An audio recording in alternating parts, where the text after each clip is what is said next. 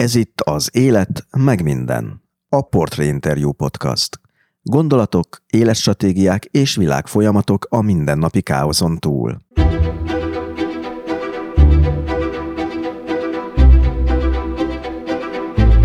Mi történik akkor, amikor elszabadul a vadászfalka? Amikor erőszakos csoportok kényük kedvükre vehetik el mástól, ami nekik kell? A ragadozók, azok ugye más időbeosztás szerint élnek, mint a, a növényevők, a zsákmányállatok. Nagyon sokszor ugye éjszakai életmódot folytatnak. És hát a nyilasok is ezt csinálták, hogy ők használták az estéket, az éjszakákat, amikor hát mások aludni próbáltak.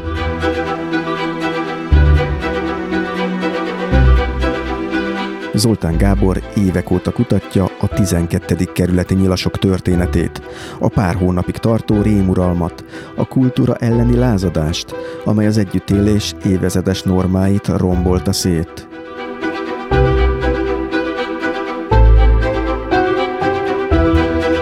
Korlátlan elszabadulás van a korábbi rend alól való kitörés. Ezt megfigyelhetjük korabeli szövegekben is.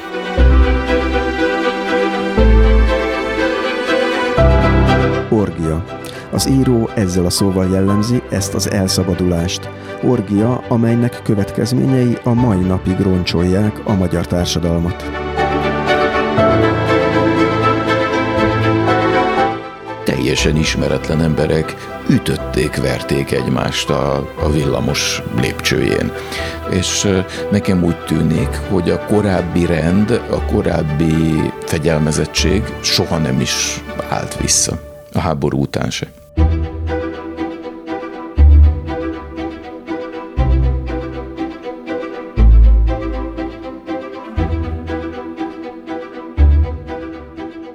Kedves hallgatók, ez itt az Élet meg minden podcast 25. adása. Én Tóth Szabos Töltön vagyok, ebben az epizódban pedig Zoltán Gábor íróval, rendezővel beszélgetek a budapesti nyilasterrorról, a Maros utcai vérengzésről, Pokorni Zoltánról, tömegpszichológiáról, felbomló társadalmi kötelékekről, szép versekről, és arról, hogyan lesz turista egy író saját lakóhelyén. De még mielőtt tovább mennénk, egy rövid emlékeztető. Te is tehetsz azért, hogy az Élet meg minden podcast még sokáig legyen. Sőt, hogy esetleg majd gyakrabban jelentkezzen új epizóddal. A podcastot ugyanis támogathatod a Patreonon. Ennek módját megtudhatod, ha ellátogatsz a műsor weboldalára, amelynek címe az életmegminden.hu. Természetesen ékezetek nélkül, tehát még egyszer az életmegminden.hu. Az oldalon egyébként az egyes epizódokhoz bőséges háttéranyagot is találsz, például linkeket az adásokban elhangzott cikkekhez, könyvekhez, filmekhez. De ez még nem minden, az említett weboldalon feliratkozhatsz a podcast hírlevelére is, ez pedig a Stósz, ami szintén teljesen ingyenes. A hírlevelet két hetente küldöm ki, és benne azokat a cikkeket, filmeket, podcastokat ajánlom, amelyekre éppen ráakadtam vagy rákattantam. Tehát a műsor weblapjának címe még egyszer az életmegminden.hu.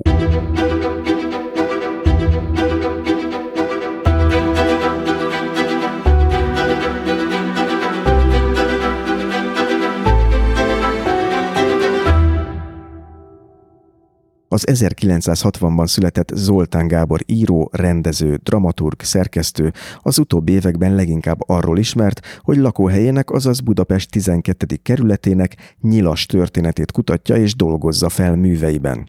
Bár korábban más témában négy könyve is megjelent, a 2016-os Orgia című regényének, majd a 2018-ban Szomszéd címmel kiadott eszéregényének már a nyilas terror időszaka a központi témája.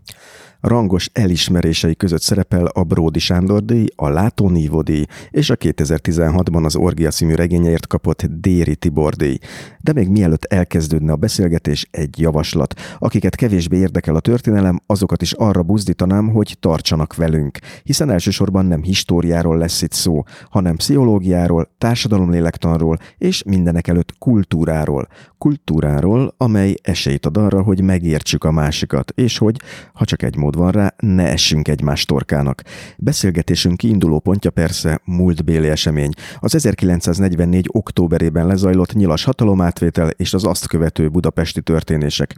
Pár mondatos összefoglaló erről olvasható az epizódhoz tartozó bejegyzésben a műsor honlapján. Tehát ebben az epizódban Zoltán Gáborral beszélgetek a terror természetrajzáról, a kultúra elleni lázadásról, a ragadozók elszabadulásáról, az íróról, az életről, meg mindenről. Kedves Gábor, köszöntelek a műsorban. Köszöntöm a hallgatókat. Itt rögtön az elején egy olyan problémával szembesülök interjú készítőként, hogy a fő témád, illetve az a téma, ami a legutóbbi két könyved témája, az olyan, mint egy labirintus, egy nagyon szerteágazó dolog, és ezért nehéz olyan pontot találnom, ahol a beszélgetést érdemes elkezdeni, és én azt találtam ki, de nyugodtan tiltakozzál, hogyha szerinted ez nem jó ötlet, hogy pár képet vennek ide az elejére, méghozzá mozgóképet. Van egy híres filmhíradó, ez 1944. októberében készült szerintem. Nem tudom, hogy pontosan mikor mutatták be. Ez a hungarista hatalomátvételt követő első hivatalos filmhíradó, a hungarista filmhíradó egyes számot viseli talán az archívumban, és itt látunk a sietős embereket egy, egy budai villába rohannak be, olyannyira, hogy majdnem fellökik a kapuban posztoló német katonát, majd amikor kijönnek, akkor mindenféle fegyver van már rajtuk, kézigránátok, pisztolyok, puskák, illetve nehézgépuskákat cipelnek. Ha jól láttam, ilyen kalauz egyenruhába bújt emberek, de már az árpátsávos, nyilas karszalaggal. Mit látunk itt? Milyen képsorokat? Nem tudom, hogy, hogy ugyanarra gondolunk el. Lehetséges, hogy ez a beszélgetésünk helyszínéhez roppant közeleső Pasaréti úti ház, ami titkos főhadiszállásként működött a hatalomátvétel előtti hónapokban. Pasaréti út 10, azt hiszem, és azért is idéztem ezt, mert hogy a könyvedben láttam, hogy benne van, méghozzá a szomszédban írsz erről. Azt hiszem tízes a szám, így. Igen, mert a nyolcasban lakott Jávor Pál. Szóval ez egy Retman Kurt nevű emberé volt, aki német neve ellenére egy magyar gyárnak volt a, az alkalmazottja, és a nyilas pártban vezető tisztségeket töltött be. És ezt a házat használták arra, hogy noha nyilas keresztes párt be volt tiltva, ott készüljenek a hatalomátvételre. És a németek is titokban fegyvert szállítottak oda. Hogy pontosan mennyit, azt nem tudjuk. Valószínűleg ez azért nem egy döbbenetesen nagy fegyverkészlet volt, de azért ott valóban voltak fegyverek, tehát amit ott lehet látni, hogy éppen hoznak ki, ez, ez a német hadsereg segítsége volt a, a nyilas kereszteseknek. Itt előkerült, hogy a szomszédban lakott Jávor Pál, nagyon frivol a történet, mert tulajdonképpen, ha jól értem, ő egy közellenség volt akkor a nyilasok számára. Miért utálták őt ennyire, az ünnepelt színészt? Nagyon számon tartották, hogy kinek van netán véletlenül zsidó származású felesége, neki volt, és nagyon sokat jelentett neki az az asszony.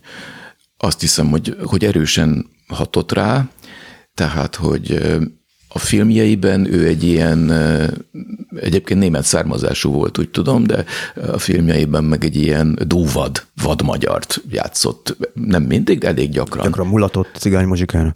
Igen. És a felesége mellett lett ő tulajdonképpen egy értelmiségi. Sokat olvasott, pont abban a házban, amiről beszélünk, ott szalont tartottak fenn, és felolvasások, zenés estek voltak.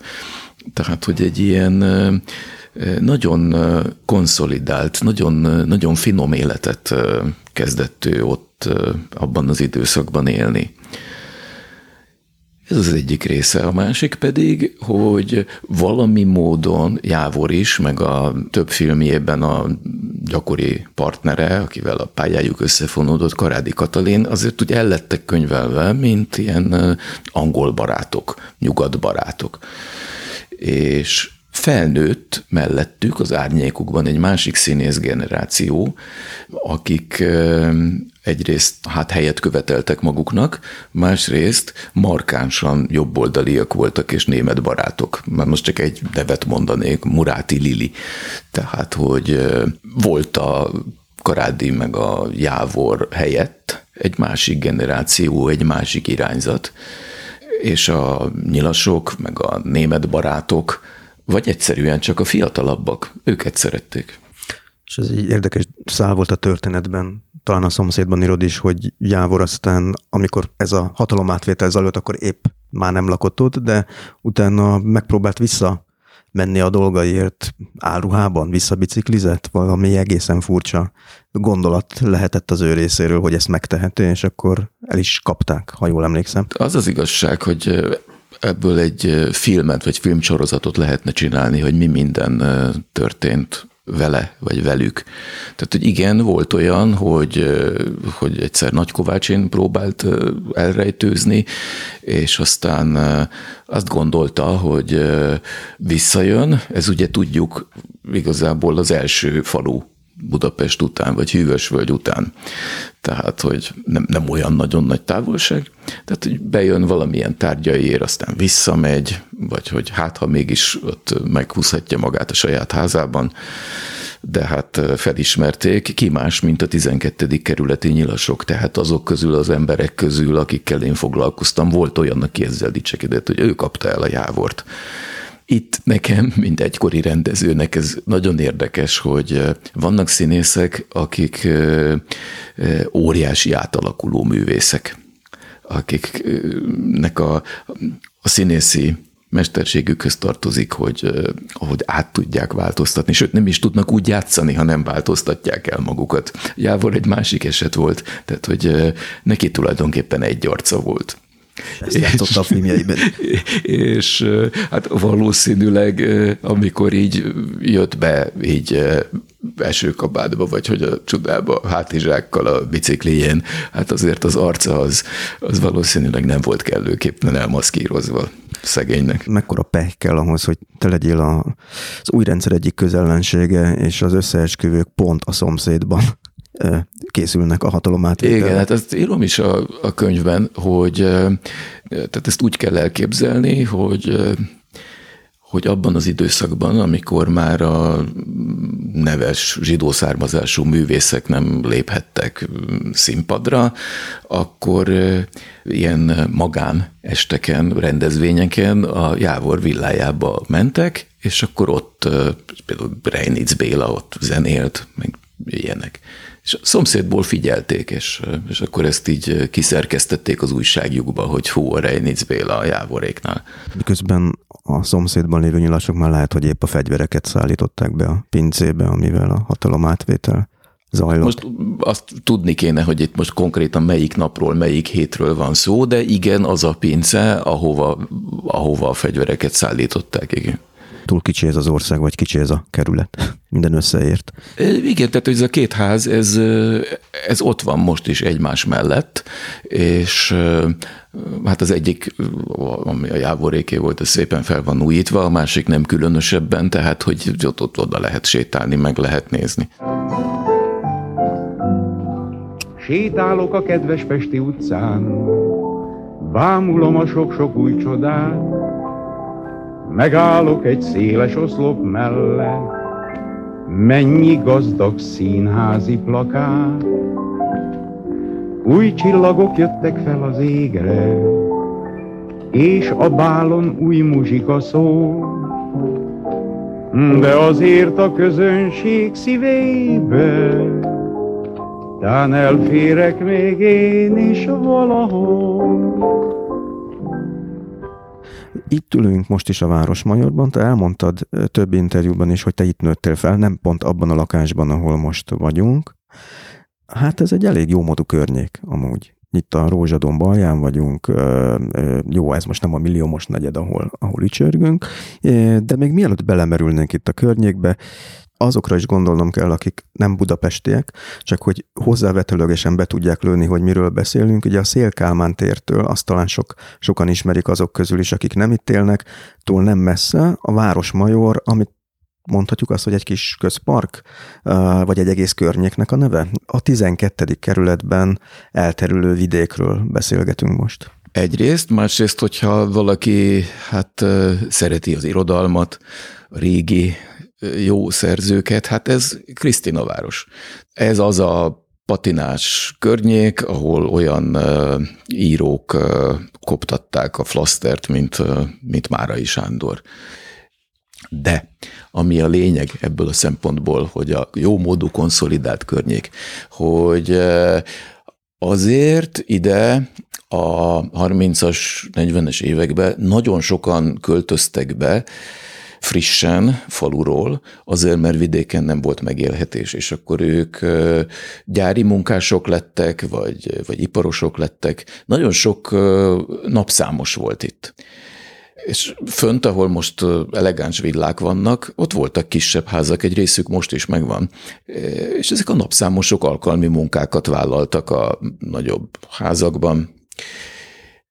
Itt a környéken nagyon nagy gyárak voltak, és a gyárakban rengeteg munkást dolgoztattak a legkülönfélébb státuszokban, tehát hogy például nagyon sok segédmunkás dolgozott itt, ők mind a környéken laktak.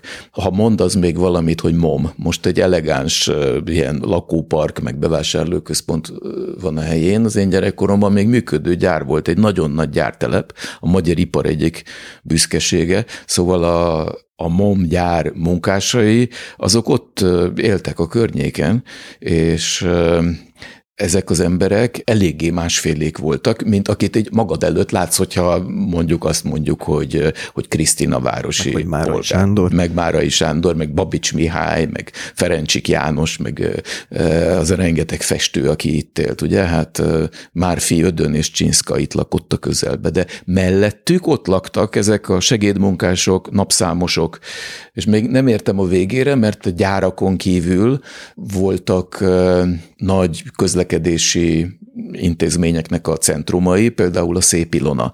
Tehát a Szép Ilona pályaudvar, ott nem csak villamos végállomás volt, hanem ott laktak is ezek a beszkártosok.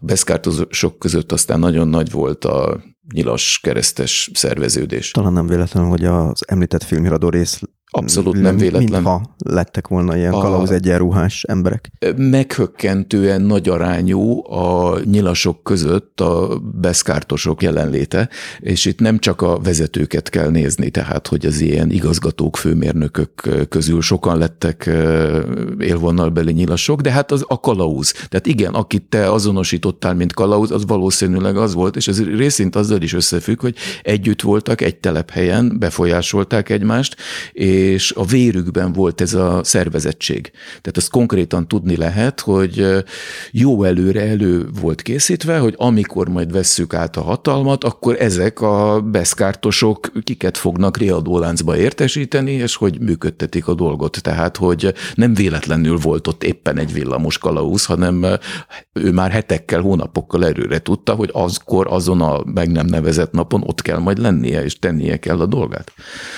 A másik, ahol még hát nagyon sok ilyen idézőjelben egyszerűbb ember dolgozott, azok a kórházak voltak. Tehát talán Magyarországon nincs még egy olyan körülhatárult, viszonylag szűk terület, ahol ennyi kórház lenne. Most is így van, és akkor is így volt. Tehát a, akkor úgy hívták, hogy, hogy Új Szent János kórház, mellette már létezett az, ami most a Kutvölgyi, az, ami most az onkológiai intézet, azt akkor éppen úgy hívták, hogy Postás kórház. Ezekben meghökkentően nagy volt a nyilas szervezettség, és az orvosoktól a, ott is sok napszámos dolgozott, de hát az ápolónőkig nagyon sok nyilas volt. Most ezek vagy a kórház területén laktak, vagy valahol a környéken, tehát hogy ők is ebben a népességben foglaltak el egy nem kis részt. Ugye itt a könyveidből is kiderül, hogy a 12. kerületi volt az ország egyik leghatékonyabb nyilas szerveződése, és itt gondolom az előbb említett csoportoknak messze nem a többségéről van szó, de hogy mi hajtotta ezeket az embereket a nyilas keresztes pártba? Hát először is ugyanúgy, mint a kommunistáknál, az, hogy a teljesen valóságosan létező, súlyos társadalmi problémákra kerestek megoldást. Magyarországon nagyon nagy volt a szegénység, a munkanélküliség, és azt azért lehetett tudni, hogy ennek nem muszáj így lennie. Hogy ezt, tehát mindenki érezte, hogy lehetne ezt másképpen is csinálni. Tehát, hogyha valahogy jobban szerveznék meg az életet, vagy másképpen osztanák el a javakat, akkor nem lenne ekkora gyerekhalandóság, nem lenne ilyen sok tüdőbeteg, és hogy hát akkor ezt hogyan csinálják meg. Nagyon sok tekintetben hasonlít is a kommunista mozgalom, meg a meg a nemzeti szocialista, ugye hát mind a kettő arra épül, hogy van egy óriási többség, amelyik túl kismértékben részesül a társadalmi javakból, vannak kisebbségek, amelyek túl nagy mértékben, nosza osszuk el újra a javakat. Ugye, tehát az egyik elsősorban osztályalapon próbál újra elosztani, a másik pedig elsősorban faji alapon. De hát az osztály alap tulajdonképpen ott is ott volt, mert volt egy olyan kórismélyük, hogy a régi feudális elit tagjai lepaktáltak a zsidókkal, és hogy mind a kettőt egyszerre félre kell állítani. Ugye sose felejtsük el, hogy a nemesi rangokat a nyilasok törölték el Magyarországon. Ezt meglepve olvastam a, a szomszédban, hogy igazából a Dózsa felkeléshez, a középkori 1514-es Dózsa felkeléshez a nyilasok hozták be ennek a ennek a képét, és talán az akkori eseményeknek a kutatója is egy nagy nyilas volt, most nem emlékszem a nevére. Én azt hittem, hogy ez az 50-es éveknek a kommunista hagyománya, de, de nem, te leírod, hogy, hogy a Dózsa féle parasztlázadás az egy kiemelten fontos előképe. előképe. Egy forradalmi előd.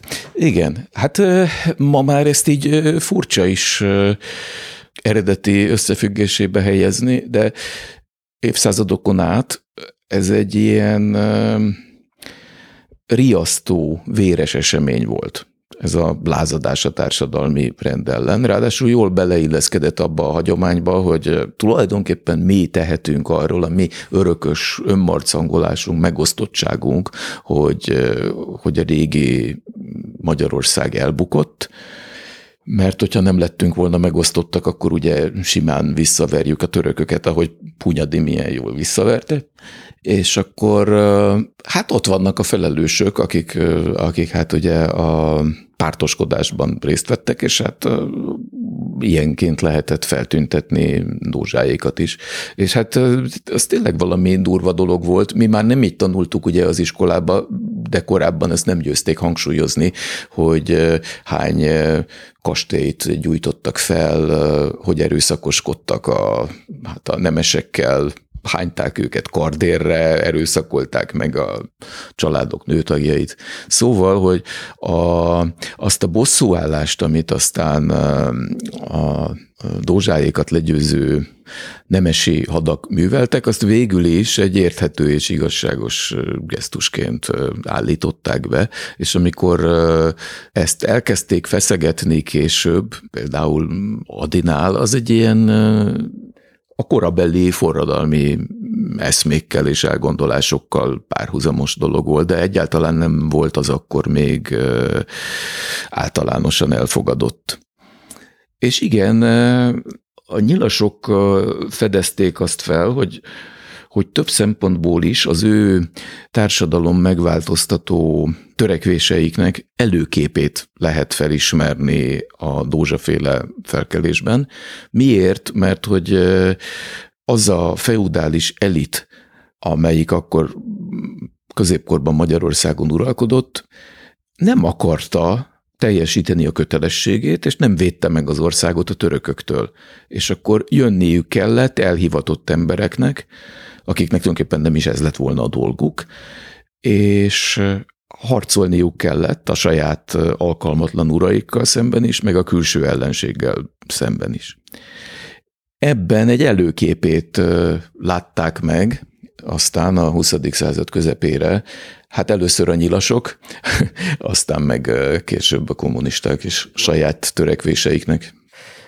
De hogy miért jut eszébe valakinek a, egy olyan környéken, ahol úgy minden úgy tűnik kívülről a helyén van, hirtelen ezzel foglalkozni. Téged hogy talált meg ez a téma, vagy te hogy találtad meg ezt a témát?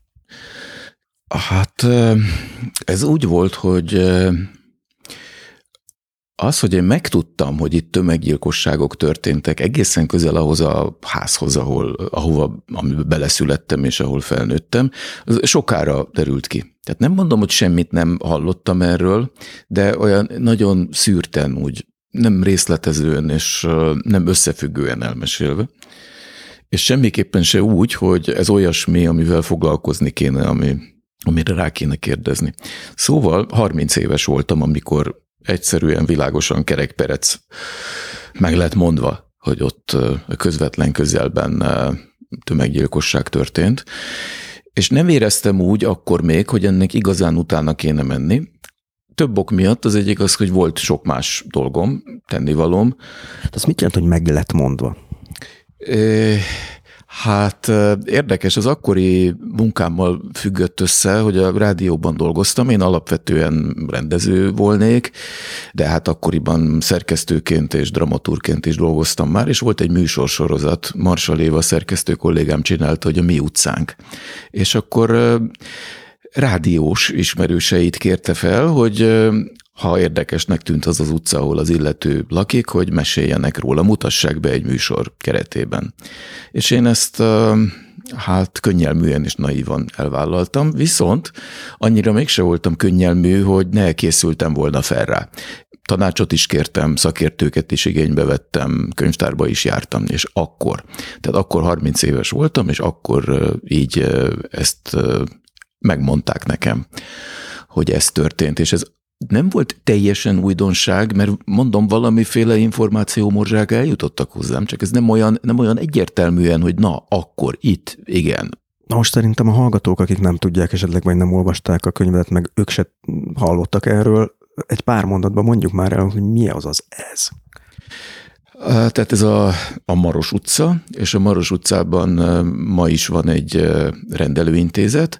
Az korábban kórház volt, egy zsidó kórház, egy nagyon jól felszerelt, magas szakmai színvonalon működő kórház, amelyik egy védett intézmény volt. Ez azt jelentette, hogy a Nemzetközi Vöröskereszt és a nyilas hatóságok védelme alatt állt, onnan nem volt szabad deportálni embereket. És ez működött, tehát, hogy ott egyrészt szüléseket vezettek le az ostrom idején is, meg sérülteket kezeltek, nem is csak zsidókat egyébként, hanem keresztény embereket is, hogyha éppen oda jutottak be leghamarabb és nem kevesen a, a bentartózkodók közül menekültek voltak, tehát, hogy például Erdélyből menekültek a deportálás elől, és akkor talán valamilyen betegségre hivatkozva, hát ott dekkoltak a kórházban, de az orvosok között is volt ilyen olyan területről származó, aki, hogyha marad az eredeti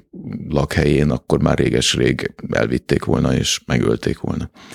És amikor már nagyon közel voltak a szovjet ostromlók, közeledett a ostrom befejezésének az időpontja, tehát 45 januárjában, akkor egy szép napon a nyilasok lerohanták ezt a kórházat, és szépen sorban, aprólékosan megkínozták és kivégezték az ott levő embereket, majdnem mindenkit, tehát a személyzetet is, és a, az ott tartózkodó betegeket menekülteket is. Ez körülbelül 70-80 ember. Ez nem volt egyébként egyedi akkor, mert a közelben volt még két ilyen zsidó egészségügyi és szociális intézmény, és két-két napokkal később oda is ellátogattak, és a Városmagyar utcában volt két ilyen, amiben nekem az a személyes érintettség, hogy az egyik helyszín az egykori iskolámmal szembelevő telken volt, egy szanatórium, ott még több embert töltek meg, meg egy idősek otthona, ahol szintén. Ezek egyébként némileg mások voltak, tehát eltértek a nyilasoknak a budapesti tömeggyilkosságaitól annyiban, hogy ők azért, ha csak tehették, eltüntették a tetemeket, hát a ismeretes módon, hogy a Dunába szórták, vagy a Duna, egyenesen a Dunába lőtték be az embereket. Ezt akkor már nem tudták megtenni, mert már nem is nagyon mertek kimenni a Dunapartra. Ugye, Pesten már ott álltak az oroszok. Ott álltak, és ők is oda lőhettek. Szóval akkor hát ez maradt, tehát hogy ott volt úgy, hogy néhány nap után elföldelték az áldozatokat, de olyan is volt, hogy egyszerűen felgyújtották a házat. Ez történt a, a Bíró Dániel szanatóriumban egy, megengedsz egy közbevetést, csak a hallgatóknak mondom el, hogy ezek mind a környéken vannak, ezek a helyszínek, amiket említettem. Közvetlen közel. Közvetlen közel, talán egy-két kilométeren belül, van amelyik pár száz méteren belül. Igen, igen. Tehát az, az említett szeretett otthonból elhurcolt embereknek egy részét, azt a szülőházamtól, hát nem is tudom, 20 méterre 20 méterre lövöldözték le. És ezt, ezt tényleg csak most tudtam meg, tehát hogy ezt nem is 30 éves koromban, hanem így hát amikor ezen a könyvön kezdtem dolgozni, 50 fölött. Na, jut eszembe, ezt kérdezted, hogy, hogy miért. Hát olyan helyzetbe kerültem, amikor mérlegelnem kellett, hogy mi az, amit még megtudok, vagy meg kell csinálnom, és akkor ez a téma kínálkozott, hogy, hogy ezzel foglalkozni kéne. Mi volt ez a helyzet? Egyrészt támadt szabadidőm, mert hogy megszűnt az addigi állásom, és nem is nagyon volt lehetőség éppen máshol elhelyezkedni, akár csak alkalmi munkákat találni. Az addigi állásod volt? a Magyar Rádió, tehát ez amiről meséltem, hogy rendeztem, szerkesztettem, dramaturgoskodtam. Gondolom nem titok, hogy megkérdezem, hogy miért szűnt meg ez az állásod. A 2010, tehát a Fidesz másodszori hatalomra kerülése utáni nagy átrendezések sorozatába illeszkedett, tehát hatalomra jutottak, rögtön neki láttak egy médiatörvényt alkotni, mihelyt a médiatörvény kész volt, hát átvették a hatalmat a médiában de hát ez már történelem. De minden esetre ez a lista elején volt, ez most már nyilvánvaló. A te neved, vagy az egész szerkesztőség, ahol dolgoztál? Formailag maradt még belőle valami, gyakorlatilag mostanra semmi, tehát hogy... Ez volt a Magyar Rádió irodalmi... Akkor úgy hívták, hogy irodalmi szerkesztősége, tehát hogy Például felvételeket készítettünk irodalmi művekből, hangjátékokat rendeltünk meg szerzőktől, és azokat megrendeztük. Ez a tevékenység, amennyire tudom, a rádióban meg is szűnt, tehát hogy ezt kiszervezték. Te mondjuk nem nagy eséllyel pályázhatnál, hogy te most akkor beszállítója legyél a Magyar Rádiónak, mert hogy ezek hát bizalmi emberek az én tudomásom szerint, akik oda műsort készíthetnek. De visszatérve, hogy, hogy én ott hol tartottam, megjelent addigra néhány könyvem, némelyiknek volt is sikere, nem panaszkodhatom, némelyiknek kevésbé volt, Maradt akkor az írás igazából, hogy még valamit kezdjek magammal, és akkor azt gondoltam, hogy erről. Tehát ez a klasszikus szöveg, hogy a, a téma az, az a lábad előtt hever. Pontosan így volt, tehát, hogy arról, ami a lábam előtt van, arról akartam írni. Tehát, hogy csak hogy összefoglaljam, 30 éves korodban találkoztál először azzal a tényel, amikor még a rádióban dolgoztál, ez akkor a 90-es évek volt, ugye, ha jól Igen. rakom össze, te 60-ban születtél. Ez konkrétan 90 körül van. 90 körül van, és azóta gondolom elkezdett motoszkálni, jól rakom össze benned, de 2010-11-ben, amikor ez a rádiós ö, ö, leszámolás volt, ha lehet így nevezni, amikor kitettek onnan, akkor elő jött benned, hogy akkor most elérkezett az idő, hogy, hogy ezt, igen, ezzel foglalkozz? Igen, tehát két kiegészítés akkor ehhez hogy, hogy azért az írásaimban benne van ez a téma áttételesebben. Tehát a fenyegetettség, hogy az ember éli a maga kis civil életét, azt képzeli, hogy ez mindig így lesz, és akkor egyszer csak érte jönnek, és, és belenyúlnak ebbe az életbe. Ez mondjuk egy olyan alap, alapérzés az első könyveimben is, de azzal, hogy ez ott van ugyan, de de talán meg lehet úszni. Sokszor ezek ilyen megúszás történetek, hogy a fenyegetettség is ott van, meg, meg a remény is, hogy nem feltétlenül fordul minden tragikusra. Hát ott van a fordulat, hogy na mi van akkor, ha nem ússzuk meg. Csak elég nehéz volt fogást találnom a témán, tehát az eredeti elképzelésem az az volt, hogy egy kicsit elmélyedek a szakirodalomban, és utána elsősorban arról fogok írni, hogy, hogy én hogy nőttem föl. Én igazából nem azt gondoltam, hogy évekig kutatni fogok, hanem hogy fölcsippentek néhány, néhány információt, és akkor annak alapján a környékről írok, meg magamról, tehát egy ilyen, egy ilyen felnövekedés regényt. De aztán egyszer csak ott tartottam, hogy, hogy ülök a levéltárban, és, és tanulmányozom ezeket, a, ezeket az iratokat. Ebben a lélek métejező kaotikus zűrzavarban a zsidó kalmár szellemtől hűtött csüggedő búsmagyarok, kávéházi konrádjai a hadi események békés elintézését lattolgatják. A kibombázottak sorfala hetekig jár a lakás kiutalás után. És sötét kapualjak mélyén az említett filmhíradó úgy áll össze, hogy a, ahogy kezdődik, az egy idilli nyári állapot, ahol igazából a filmhíradó speakere, bemondója, kárhoztatja a magyar ifjúságot, a lébet szól Budapesten, a csencselők csencselnek, ugye azt a filmhíradó nem hallgatja el, hogy biztos zsidók, és akkor van egy hirtelen váltás, amikor megszületik a rend. Éltek magyarok, hungaristák, akik szenvedést, üldöztetést, börtönt vállaltak, hogy előkészítsék az új magyar életet. Megszületik a rend, megtörténik a hatalomátvétel, és én ezt azért választottam, mert hogy igazából ez a választóvonal talán a te írásaidnak is az egyik fő témája, és te úgy fogalmaztál, hogy amikor a kultúra jelen van és működik, akkor olyasmi, ami a könyvben el van beszélve, ez azt hiszem az orgiára vonatkozott, egy korábbi interjútban mondtad, nem történhet meg.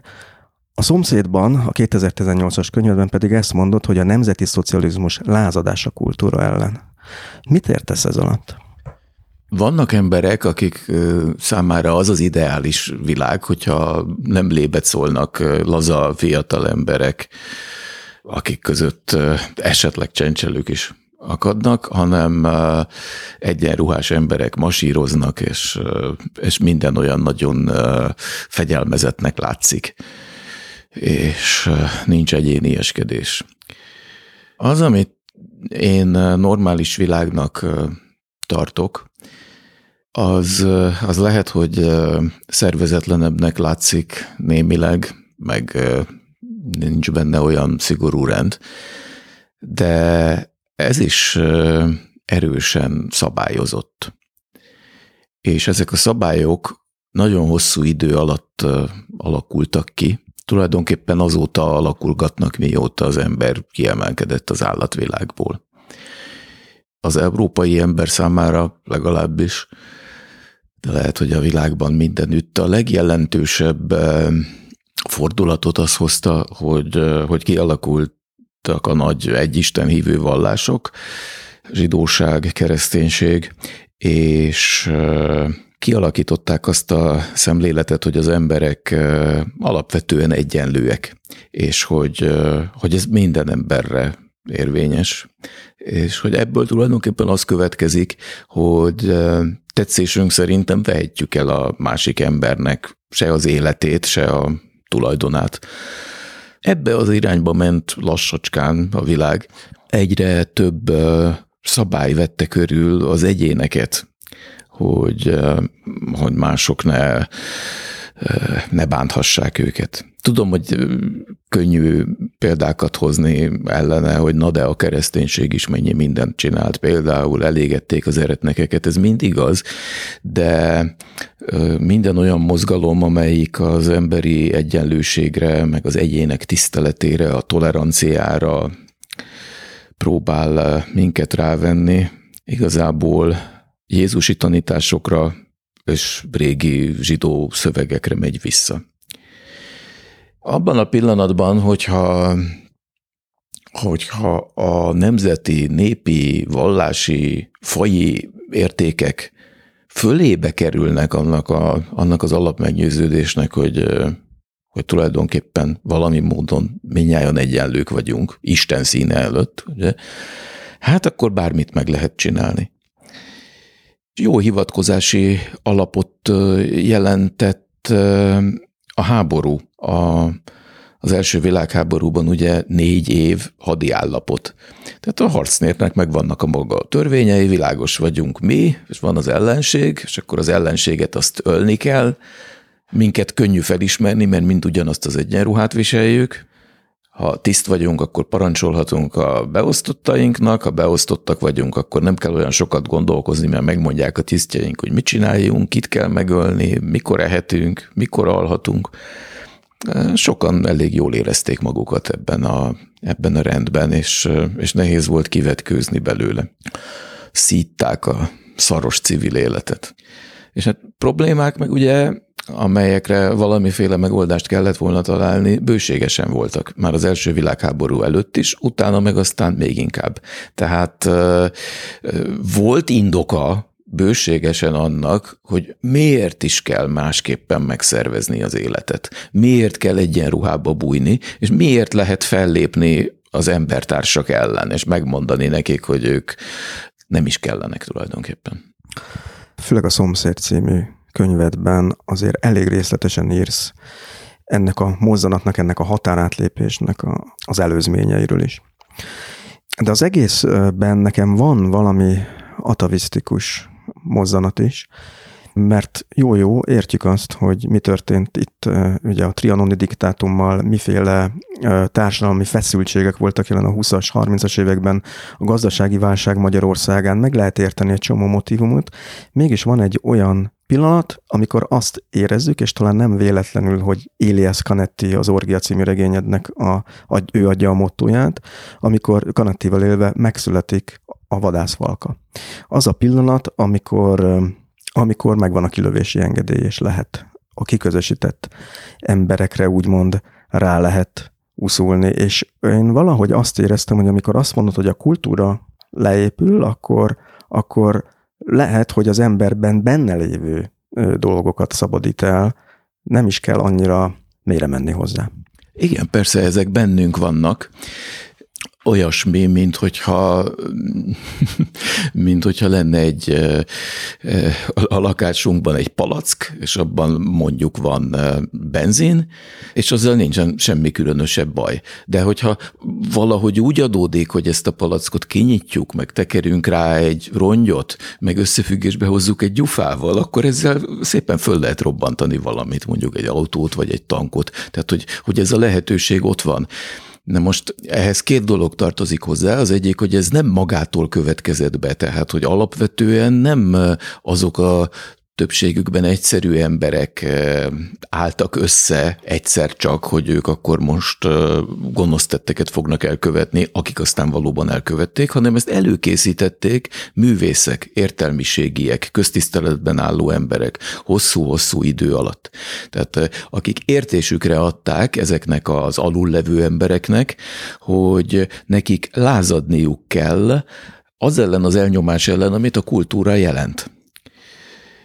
És most hadd ugorjak egy nagyot. Nemrégiben olvastam el egy nagyszerű könyvét Mérei Ferencnek, a híres nagy magyar pszichológusnak, a társadalmi hálózatokról írta, és abban ismertet egy adatot, hogy a kisgyerekek, hogyha ilyen szociometrikus felméréseket végeznek közöttük, akkor meglehetősen nagy gyakorisággal mondják az osztálytársaikra, hogy utálom, gyűlölöm felnőtteknél meg ez visszaszorul, tehát hogy a munkatársaikról a felnőttek ilyet már nem nagyon mondanak.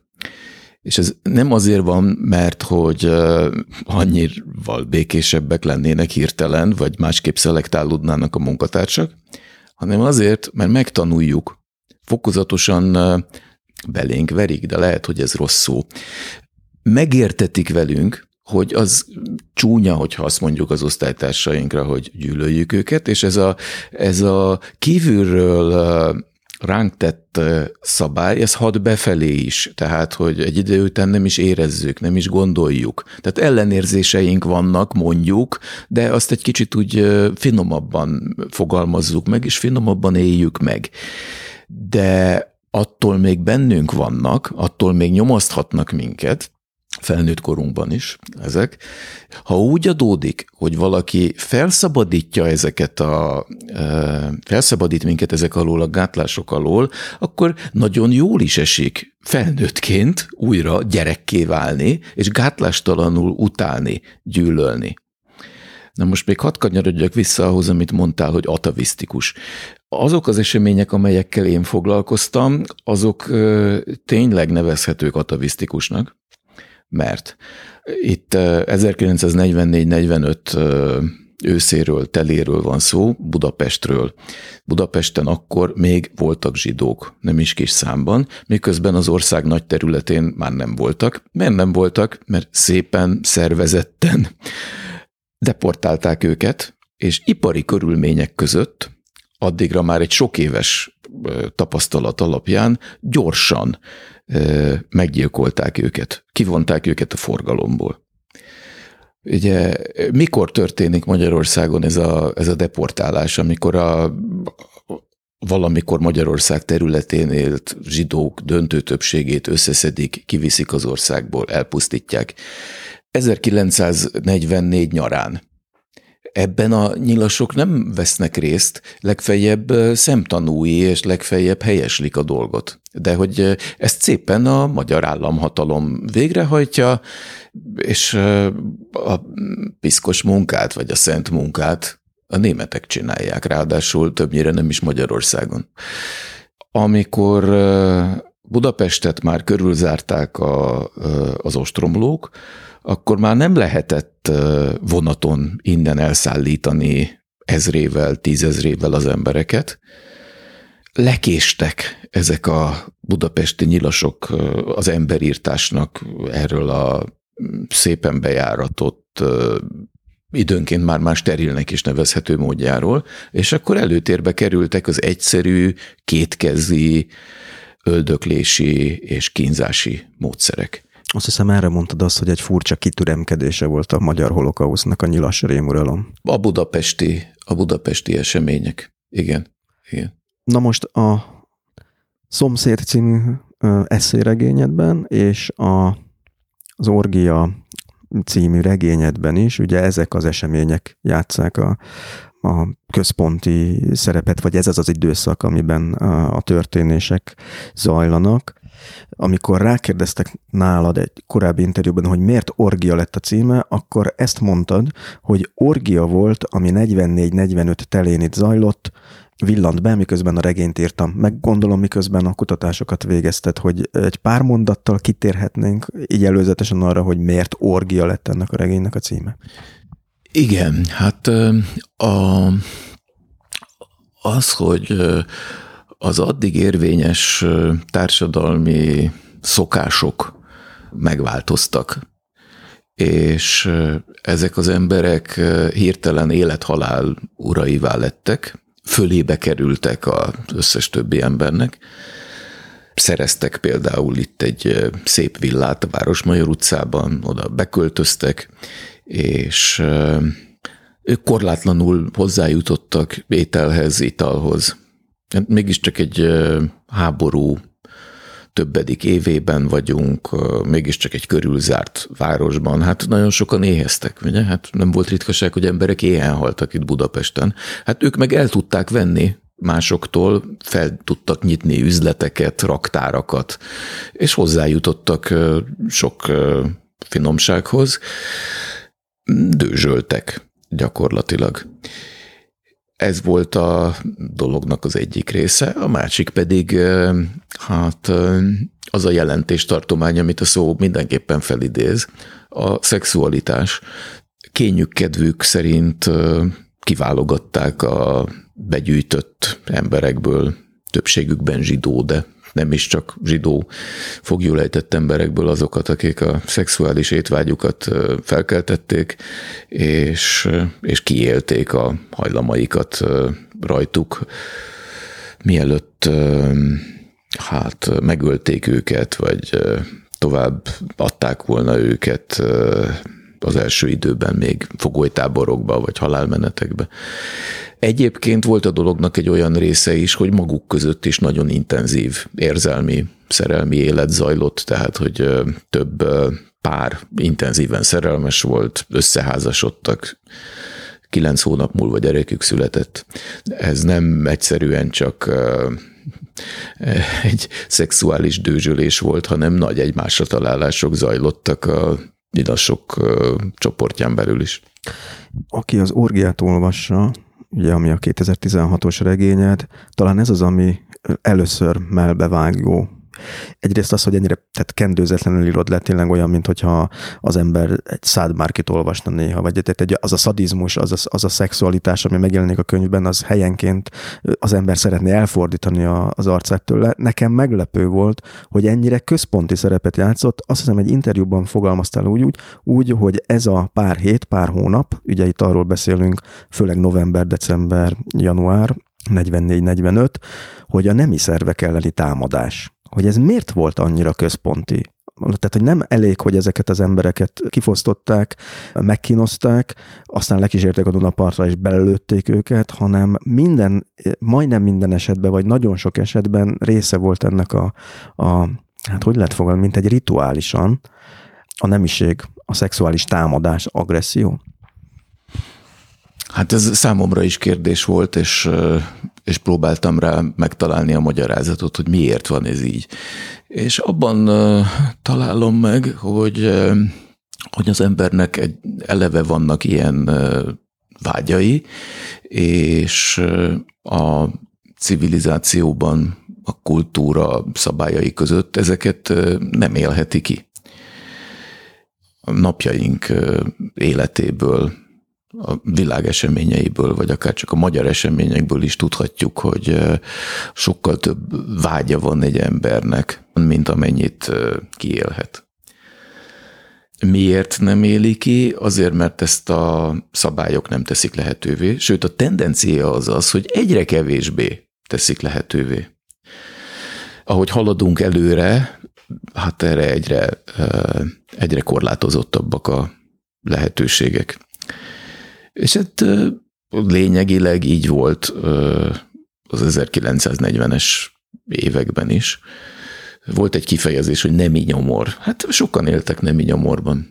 Most ráadásul azt élhették meg, vagy igazuk volt, vagy nem, hogy miközben őket korlátozzák, mások, a kiváltságosok nincsenek ennyire korlátozva. Tehát, hogy azt gondolták, hogy az uralkodó osztályoknak a tagjai, akikbe belesorolták a zsidókat úgy amblok, hát azt csinálnak, amit akarnak, tehát, hogy például a szegény keresztény lányokat kedvük szerint csábítják el és használják. És akkor már ott tartunk, hogy bosszúvágy. Hajtotta őket a bosszúvágy. És ráadásul nem volt sok idejük.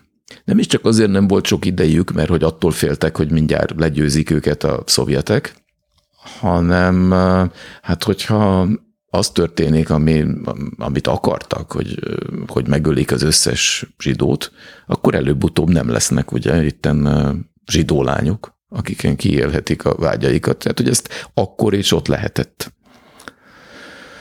ott van ennek az egésznek egy irodalma, tehát hogyha megnézzük Zigmund Freudnak a Rossz közérzet a kultúrában című alapvető fontosságú eszéjét, abban már évtizedekkel korábban ír arról, hogy tömegek ébrednek rá arra, hogy otthontalanok a, a kultúrában, a kultúra által szabályzott világban, azért, mert túl sok mindenről le kell mondaniuk az ösztöneiket nem élhetik ki.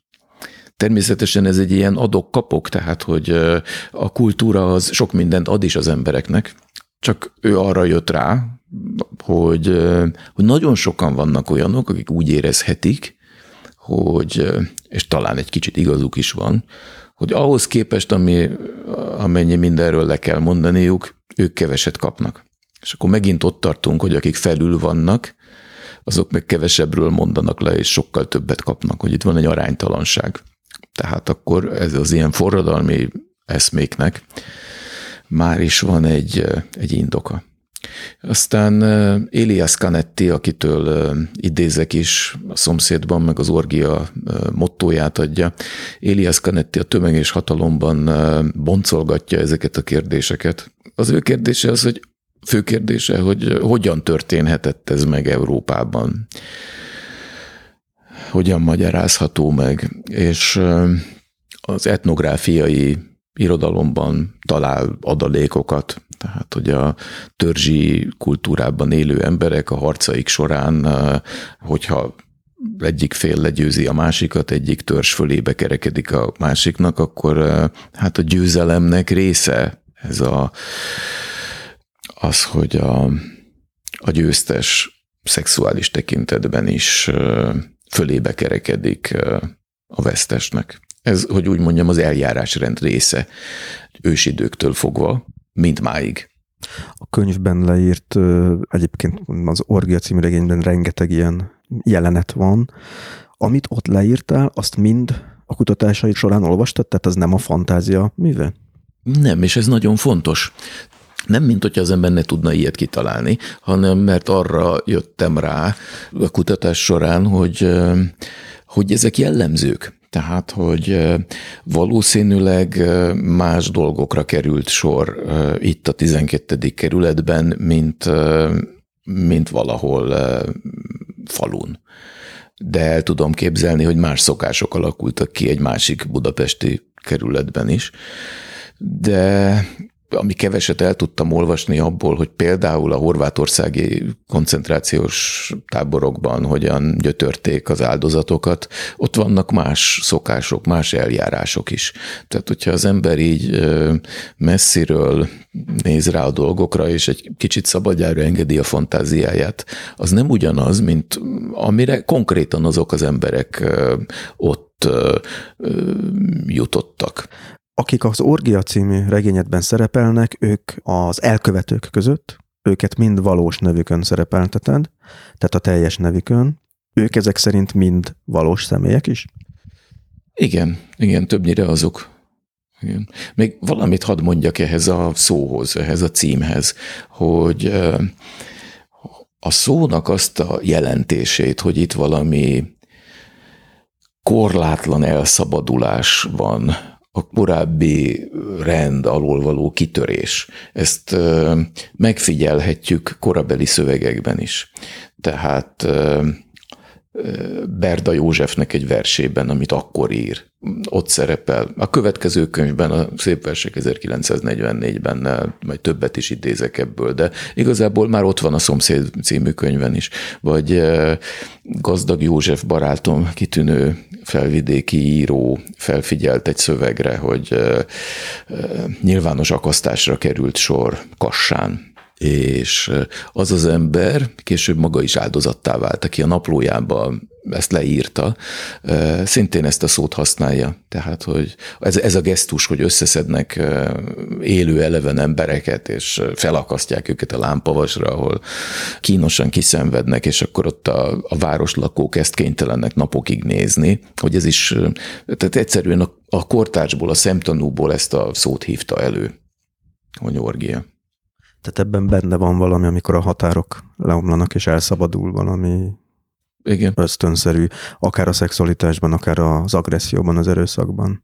Igen, itt most akkor hadd menjek, kalandozzak el egészen távolra a kultúrtörténetben, hogy már a régi görögök is. Szóval a régi görögöknek volt egy ünnepük, ilyenkor a tehát a télnek a közepén, és azzal függött össze, hogy már iható volt a bor, az az évi bor, és, és akkor tartottak ilyen, ilyen orgiákat. Ez az a bizonyos Dionysoszi életérzés és szertartásrend. Tehát, hogy az, amit a, az Orgia című könyvnek könyv cselekményének a fő ideje, tehát ez a karácsony új év környéke, hogy a régi görögöknél pont ebben az időben hát csak ez az ő kultúrájuknak a része volt, hogy egyrészt ki is léptek belőle valamennyire a meglévő keretekből,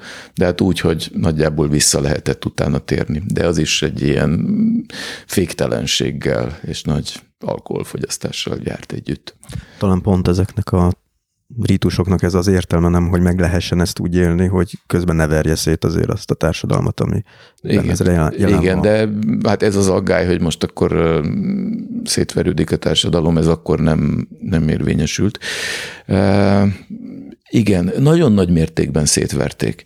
Tehát megfigyelhető mindenféle esetleírásokból, hogy hogyan váltak az emberek lépésről lépésre egyre agresszívabbakká, például a közlekedési eszközökön. Tehát, hogy ez azért mégiscsak egy... Most a nyilas rémuralom idejéről beszélünk.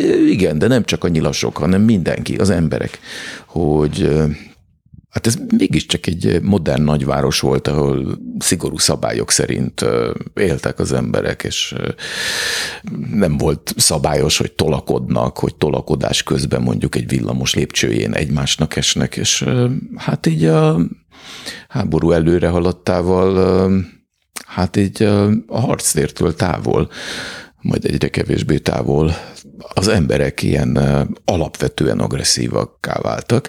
Tehát, hogy ez követhető abból, hogy, hogy hogyan közlekedtek hogy a villamosokon hogyan viselkedtek egymással az emberek. Korábban nagyjából nagyvároshoz, egy fővároshoz illő módon uram, hölgyem, átadták a helyüket, stb. Elnézést, hogy ráléptem a lábára. Igen, igen, igen, és aztán eljutottak oda, tehát erről vannak leírások, idézem őket, hogy teljesen ismeretlen emberek ütötték, verték egymást a, a villamos lépcsőjén.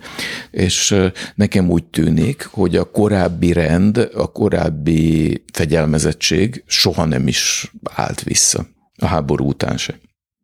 És ennek is voltak nyomai, tehát ugye sok újságot átlapoztam, keresve a, az igazán fontos híreket, de azért bizonyos szempontból a teljesen mellékes hírek, meg publicisztikák is érdekesek, amikor ezen keseregnek mondjuk 1948-ban, hogy most tényleg már nincs háború, és, és mégis miért van ekkora durvasága Beszkárton? Az nem lehet, hogy ennek azért az is oka, hogy nem tudom, nem idézem pontosan megint, csak emlékszem, hogy vagy az egyik interjútban fogalmaztál így, vagy valamelyik könyvedben, hogy ez az orgia, amiről írtál, ez nem fejeződött be igazából 45-ben, hanem mint a folytatódott volna. Ugye itt az orosz vagy szovjet csapatok megérkezésével történt itt egy tömeges nemi erőszak, amiről évtizedeken keresztül nem lehetett beszélni, aminek most már úgy látjuk, hogy több százezer magyar nő esett az áldozatul.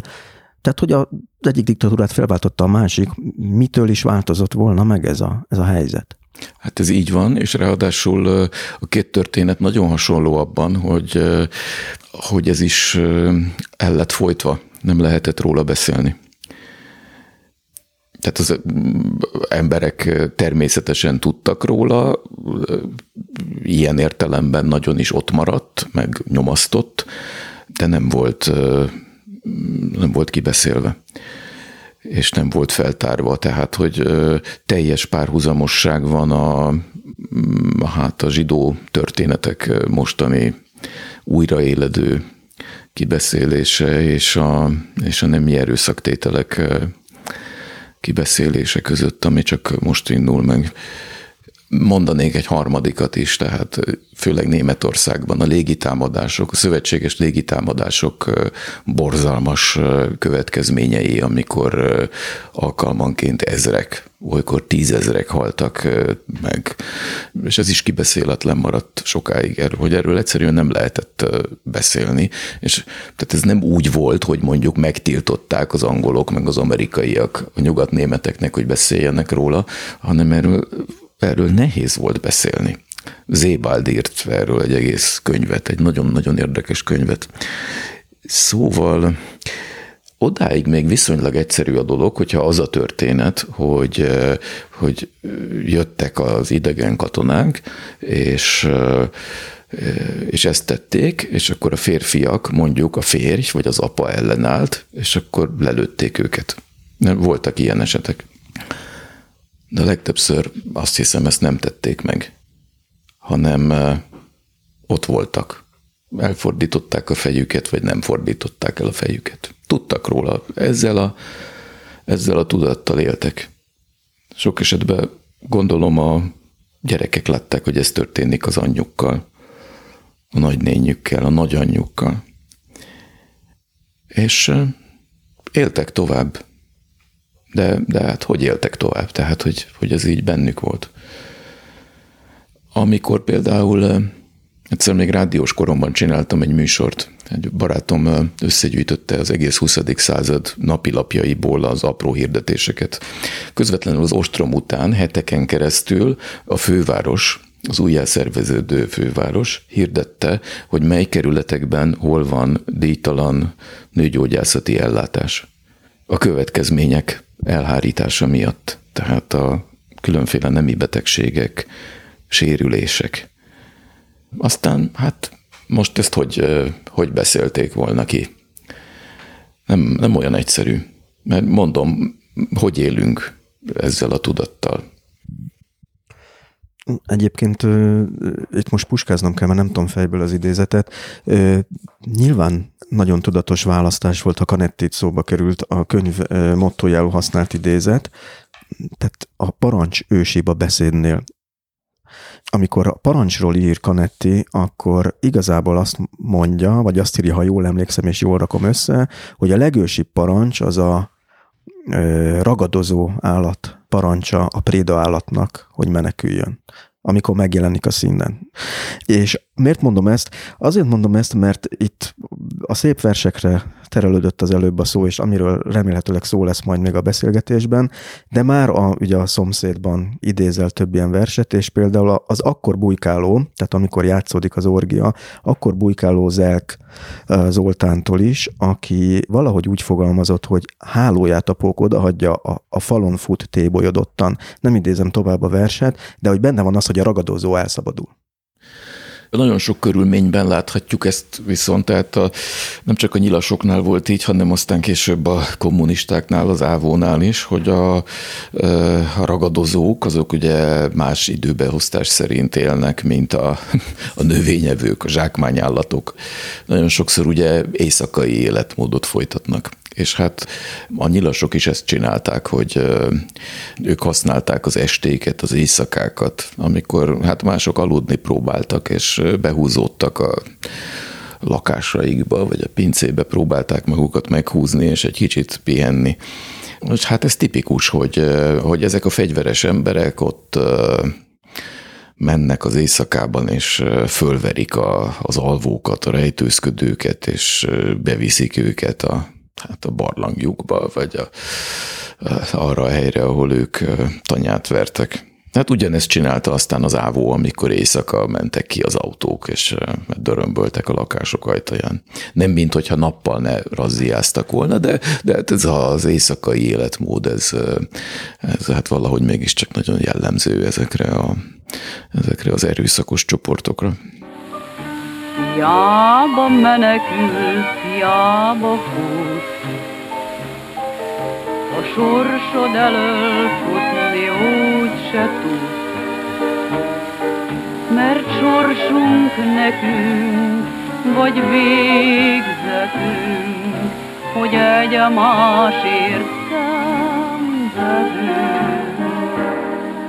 Ugye, ahogy említettem is, az elkövetők név szerint szerepelnek, és ezeknek a családjai, családtagjai, leszármazottai hát élhetnek még továbbra is itt. Ez korlát volt számomra, hogy hát akkor nem írhatok akármit. Tehát, hogy ha valaki ott látja a felmenőjének a nevét, és zavarja, hogy ilyen és ilyen bűnökkel hozom összefüggésbe, akkor számon kérheti rajtam. Emiatt arra a fegyelemre voltam szoktatva, hogy ha kell, be tudjam bizonyítani, hogy a rendelkezésre álló adatok szerint ez így történt. És ez jó, tehát, hogy az ember nem eh, írkál össze-vissza mindenfélét a saját fantáziája alapján, vagy kellőképpen nem igazolható korabeli vádaskodások alapján. Mert van ilyen, tehát hogy valakire mondják, egyszer, hogy ezt és ezt a csúnya dolgot csinálta.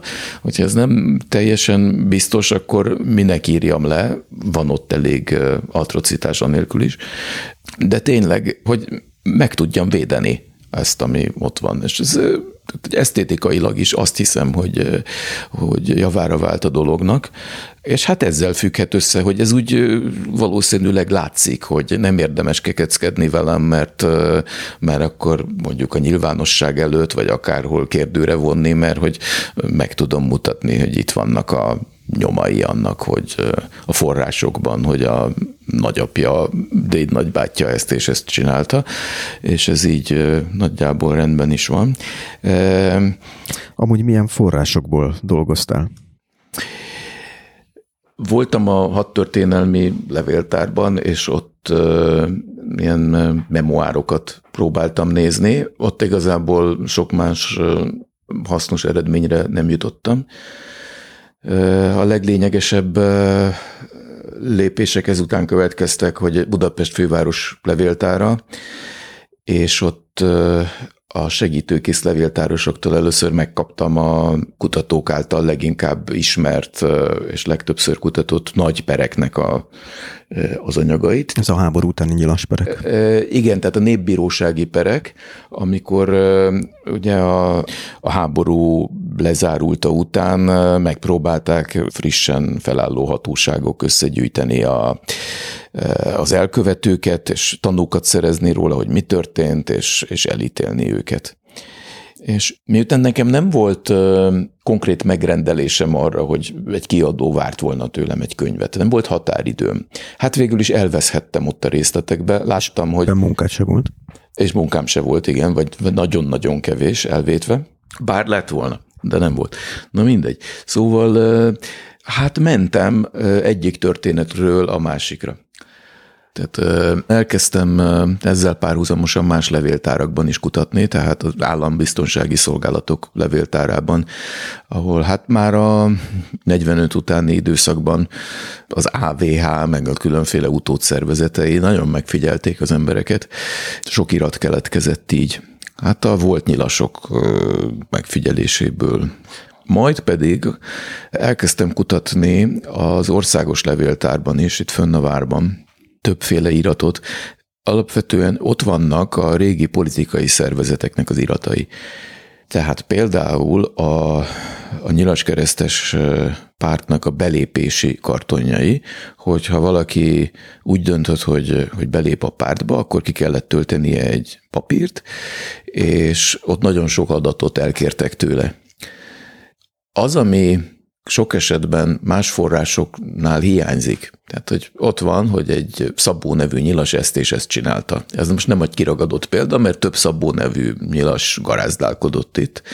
Hát így sajnos nem lehet megtalálni, gondoljunk bele, hogy hány Szabó van. Tehát ahhoz, hogy bármi esély legyen azonosítani egy Szabó nevű elkövetőt, kell a anyja neve, születési helye, születési ideje, stb. stb. stb. És így is lehet, hogy nem talál az ember semmit. Na, tehát, hogy ezekben a belépési kartonokban ez is ott van, de még nagyon sok minden más is. A képzettségük, a lakcímük.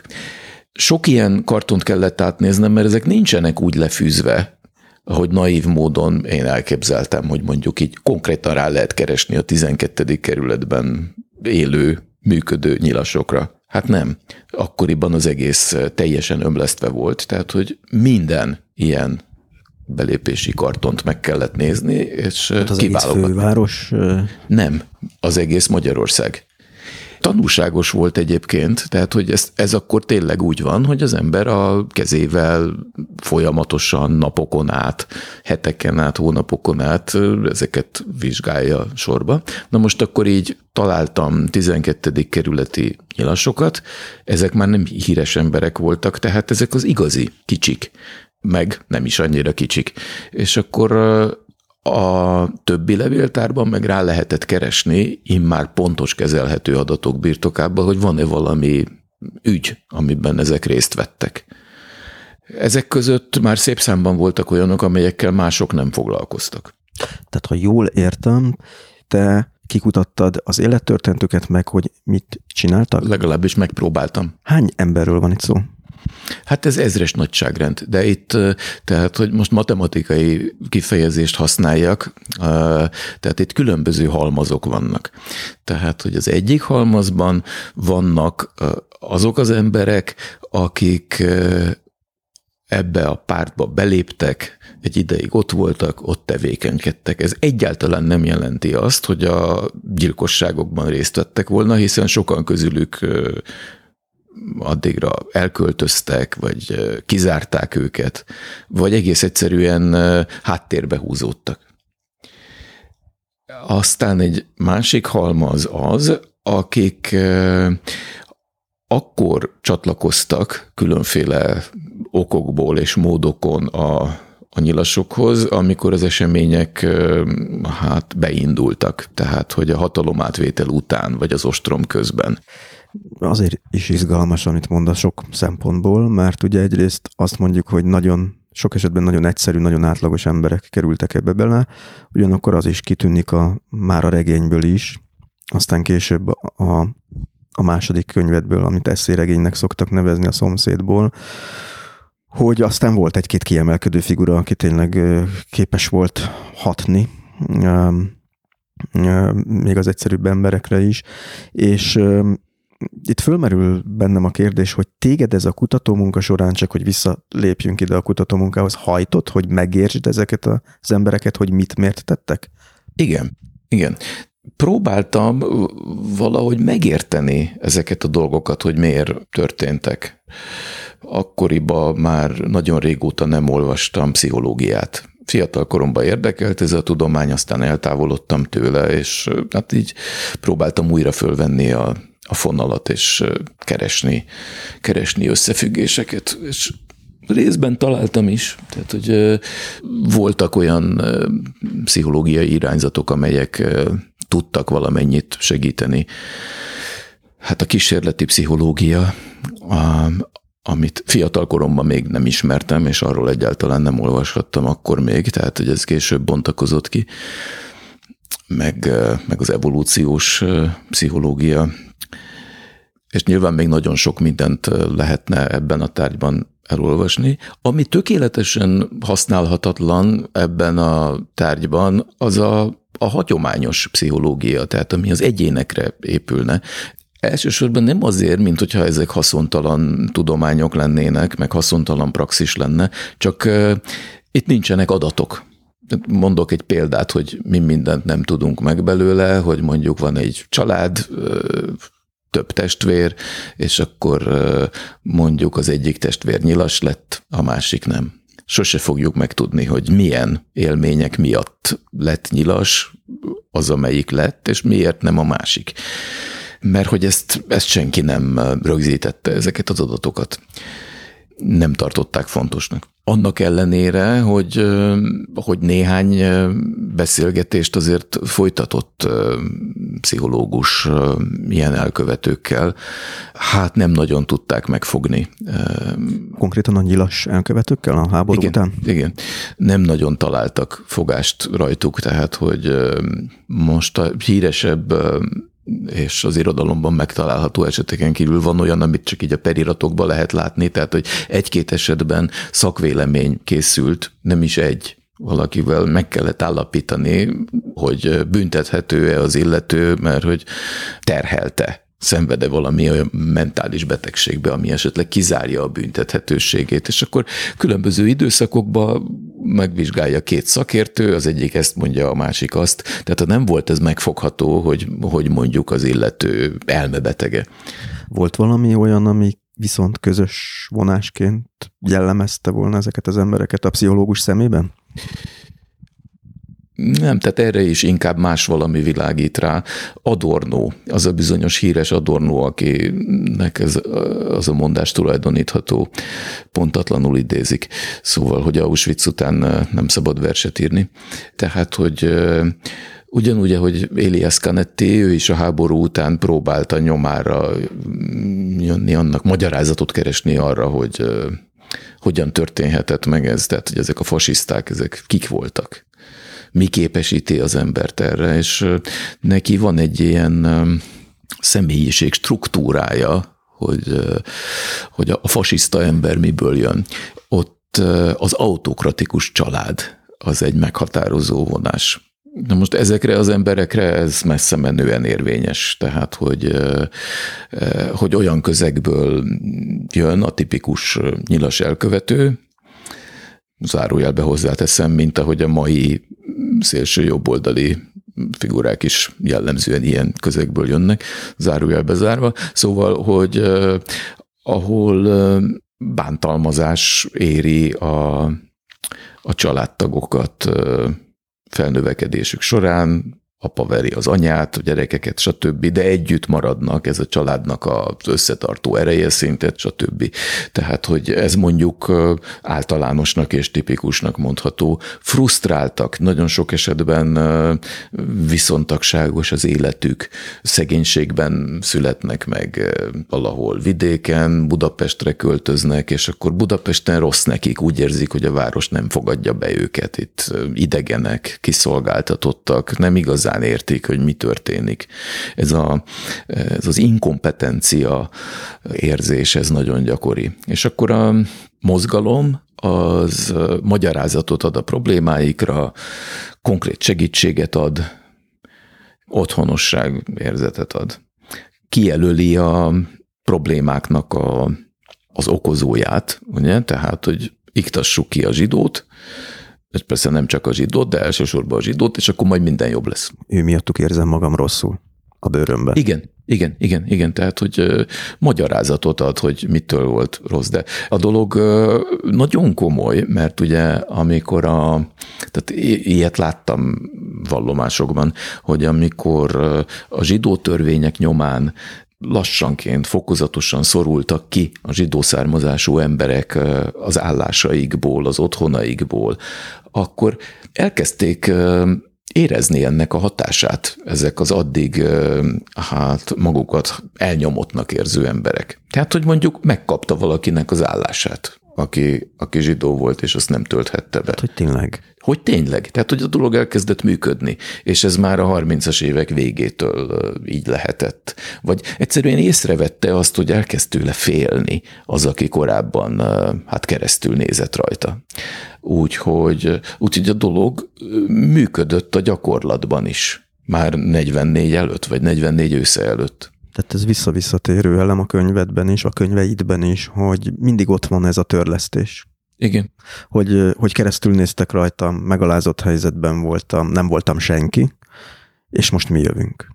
Igen. Igen, de hát ezt azt hiszem, hogy nem kell különösebben magyarázni. Inkább arról van szó, hogy meg kell érteni, hogy, hogy ez így van, hogy ez egy, hogy ez egy olyan hatás, amivel számolni kell és nem csak visszamenőleg, hanem a jelenben is. De hát nehéz ezekkel a dolgokkal szembesülni, egyáltalán beengedni a, az életünk terébe. Nekem is az volt, én a holokauszt irodalmából nagyon kevés művet olvastam el korábban. Van itt egy probléma egy nem kis probléma. Tehát, hogy ha mindez megtörtént, mert megtörténhetett, akkor hogyan élhetünk tovább? Például mi biztosít a felől, hogy ez nem történik meg a saját életünkben, vagy a, a gyerekeinknek az életében. Ez így konkrétan felismerült. Úgy megy a dolog, hogy a, egy levéltárba, hogyha én valamit elolvasok, akkor azt a levéltáros is, ha még nem olvasta el, most találkozik vele először, akkor el kell, hogy olvassa, hogy a bizonyos dolgokat ki kell belőle vennie, hogy még én se láthassam kutatóként. Mondjuk anonimizálni kell bizonyos Igen, nem? bizonyos esetekben. Szóval azt mondta, hogy sok rettenetes dolgot látott, de hogy ez, igen, most akkor mi lesz? Apaként neki ez például most nehéz. Kellene egyébként egy társadalomnak ezzel szembesülnie? Ez egy muszáj feladat lenne, vagy tényleg az lenne jó, hogyha mindenki elfelejtene mindent, és lehetőleg próbáljuk meg normálisan élni.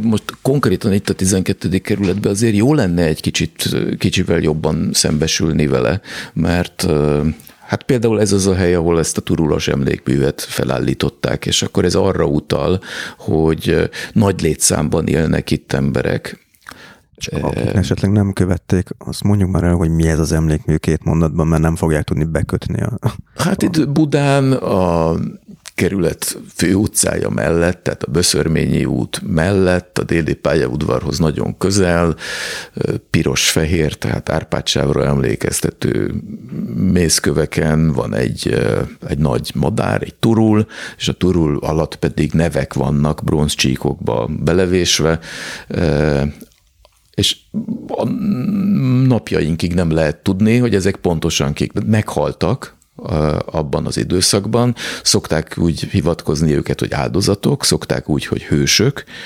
Tehát, hogy ez a mai napig nem tisztázott, hol így mondják, hol úgy, hogy az ellenállásnak a hősei, vagy az ellen, az ostrom polgári áldozatai. Tehát van ilyen is, olyan is.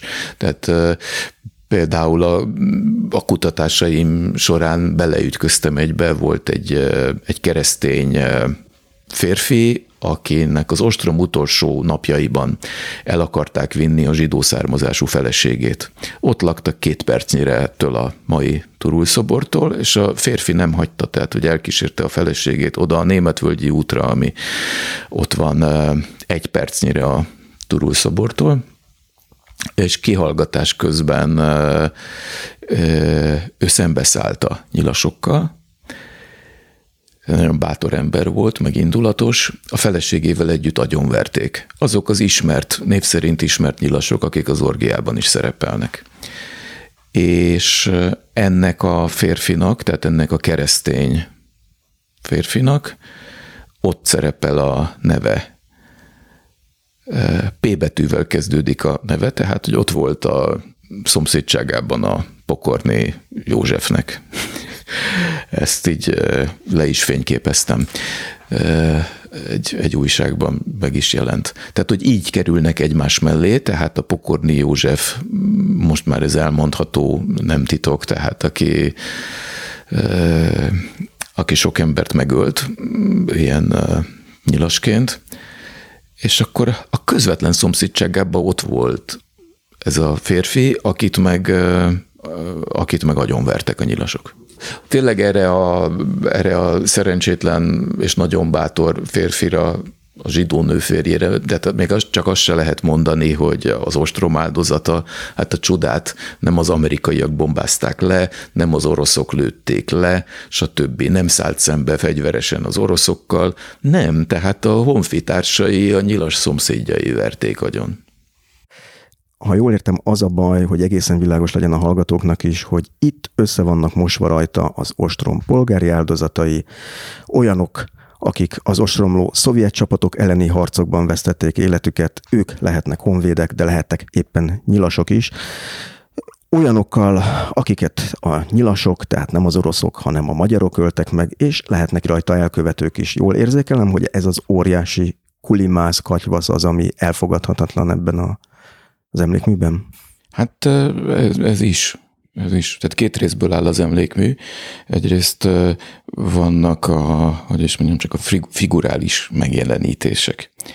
Az árpátsáva. Az árpátsáv és a turul. Hozzáteszem, hogy nem egyszerűen turul, hanem a karmai között kardot tartó turul. Már ezzel is némi probléma van, mert ez már a keresztény polgári áldozatok emlékének megőrzéséhez se igazán stimmel. Ez egy pogány mitológiai Egyrészt, igen. Elem. Ez egy harcias dolog, tehát hogyha most arra emlékezünk, hogy, hogy itt emberek, akik nem harcoltak, csak ártatlan áldozatok voltak, mondjuk rájuk bombázták a házat, hát ez, hogy ezt miért pont úgy kell, legfeljebb egyetlen esetben, tehát hogyha tényleg így a, a háborús helytállás heroikus emlékművét akarják megcsinálni, plusz még ugye az Árpádsáv és a másik része a nevek. Tehát az a nevek, ez nagyon hasonlít ahhoz, mint a Günther Demnig féle botlatókövök, mert ott is lényegében név van. Na és itt van egy sarkalatos különbség.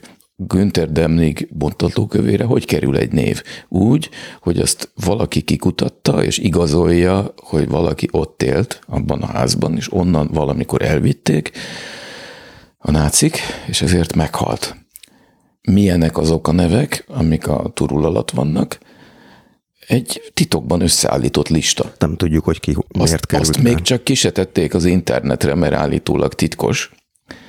Így állapodott meg a 12. kerület a alkalmazott történésszel. Tehát idáig azért is volt nehéz ezzel foglalkozni, mert hogy egyszerűen ez nem volt még olyan szinten se kutatható, hogy le lenne írva egy papírra, vagy egy képernyőről le lehetne olvasni sorba ABC rendben a neveket, hogy akkor tulajdonképpen kik ezek. És akkor itt hangsúlyoznom kell, hogy az igazi az az lett volna a tisztességes, hogyha, meg a szakmailag helytálló, hogyha azt is oda teszik, hogy milyen adatok támasztják alá, hogy az illető meghalt, és milyen minőségében halt meg. Na, szóval az a sztori, ami most itt egyszer csak előbukkant, az bele volt kódolva.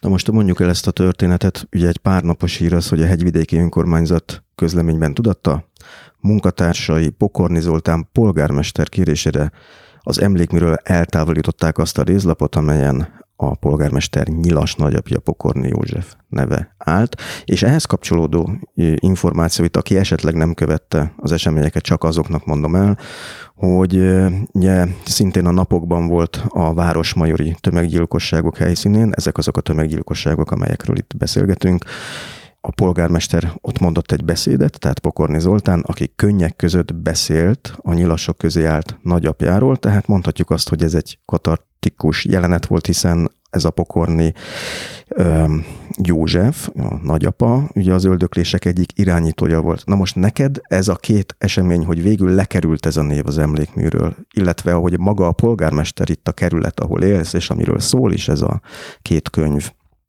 bizonyos értelemben. Tehát maga a polgármester egy ilyen helyzetben úgymond érzékenyült el, és az ő közvetlen rokona került le erről, a, erről az emlékműről. Érzel valami elégtételt ez ügyben? Nem.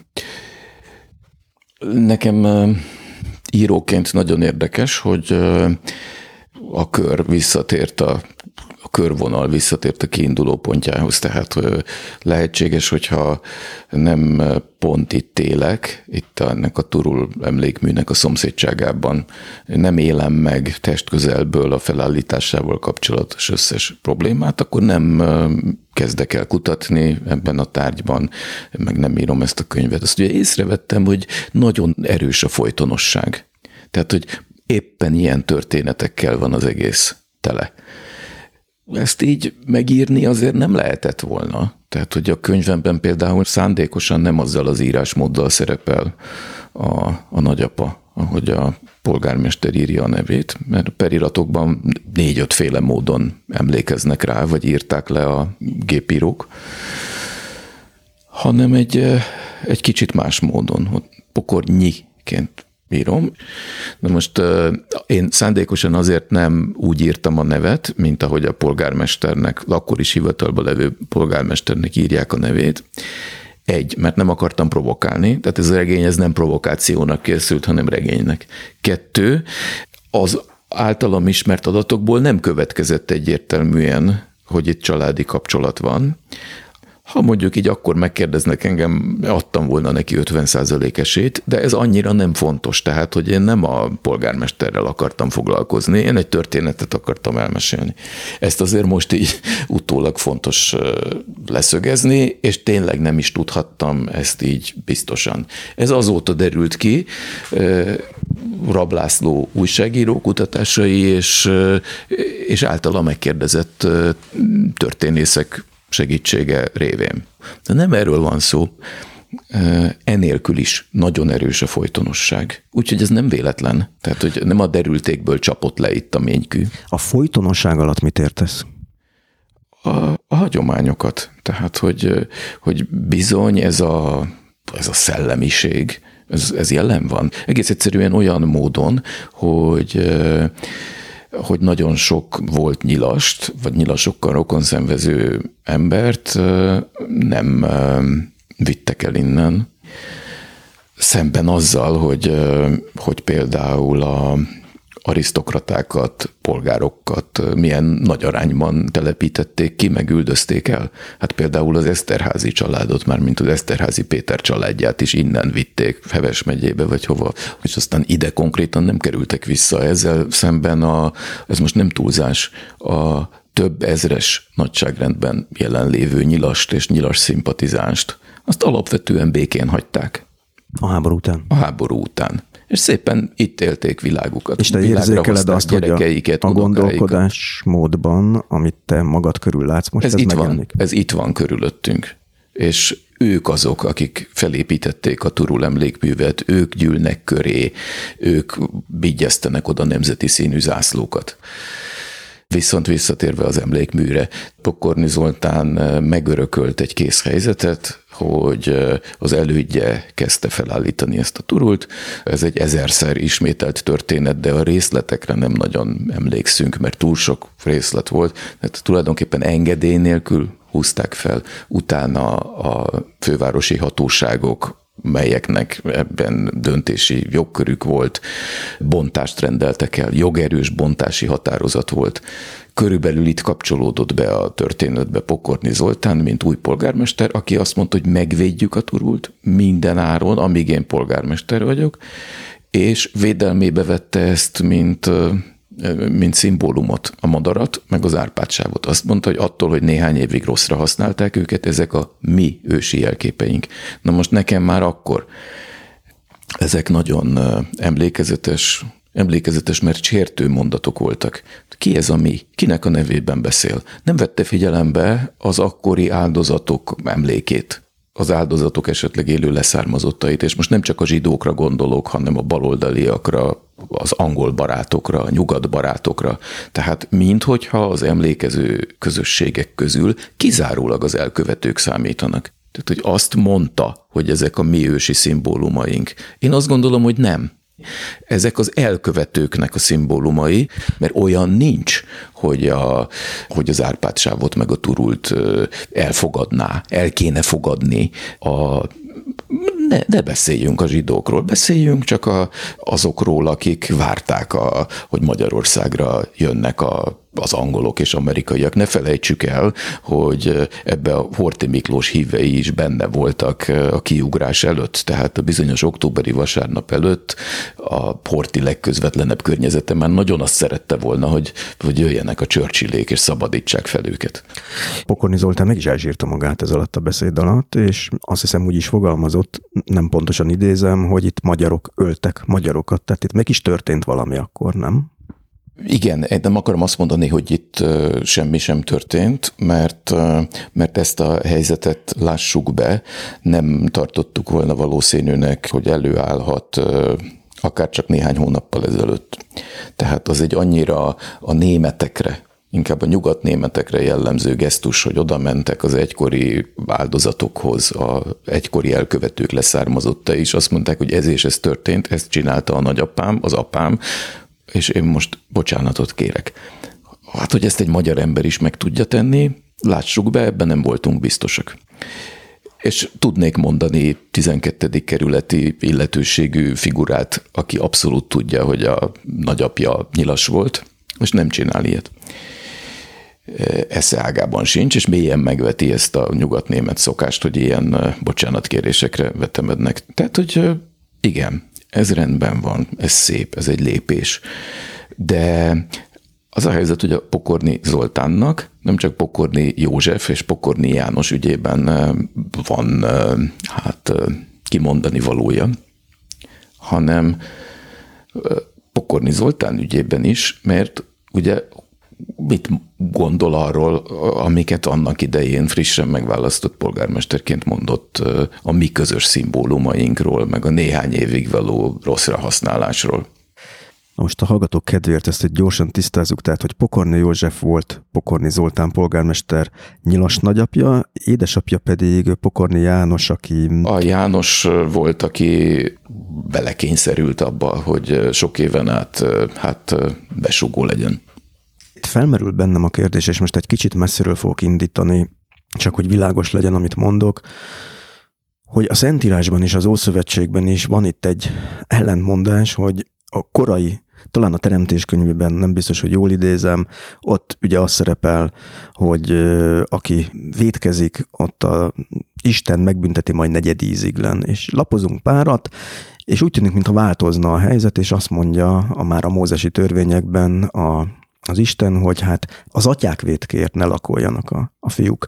És itt egy nagyon érdekes változás van, amit sokan elemezgetnek, ilyen hittudósok, hogy mi történhetett a kettő között, de mégis, hogyha itt az elején, a beszélgetés elején szó volt arról, hogy a, a kultúra visszatartó erejéről beszéltünk, a törvények visszatartó erejéről, hát még a mózesi törvény is azt mondja, hogy az atyák vétkeiért a fiúk nem felelősek.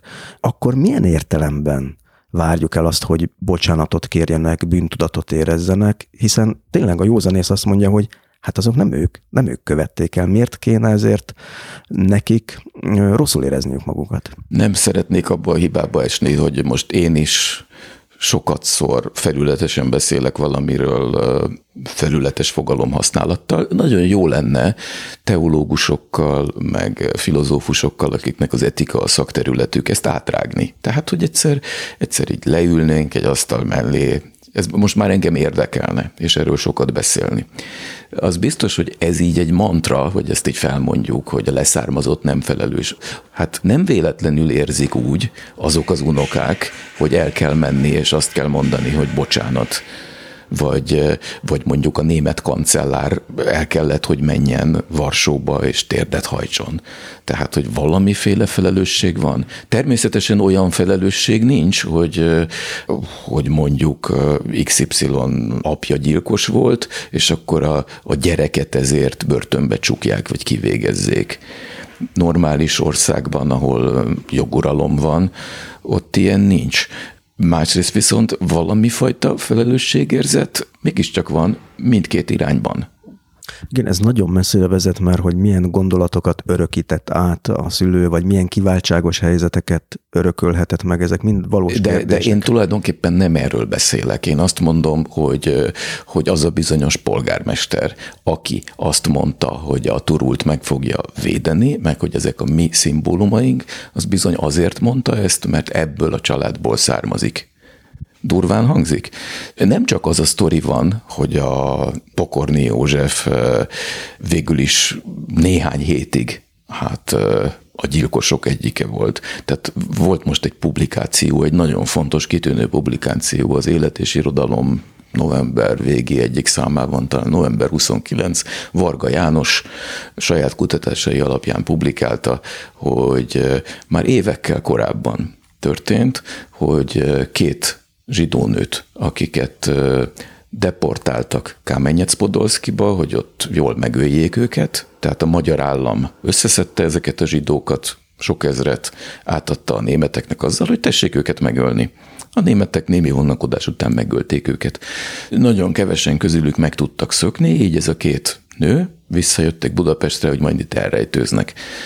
12. kerület, Pagony utca és bekopogtak egy házba, egy kertes házba, és megkérdezték, hogy kaphatnának-e ott szállást. Azt mondták a háziak, hogy igen, a nők ott maradtak, ők meg mentek a rendőrségre, hogy följelentsék őket, és utána jól megdicsérték őket, és egy csomó labban megjelent ez.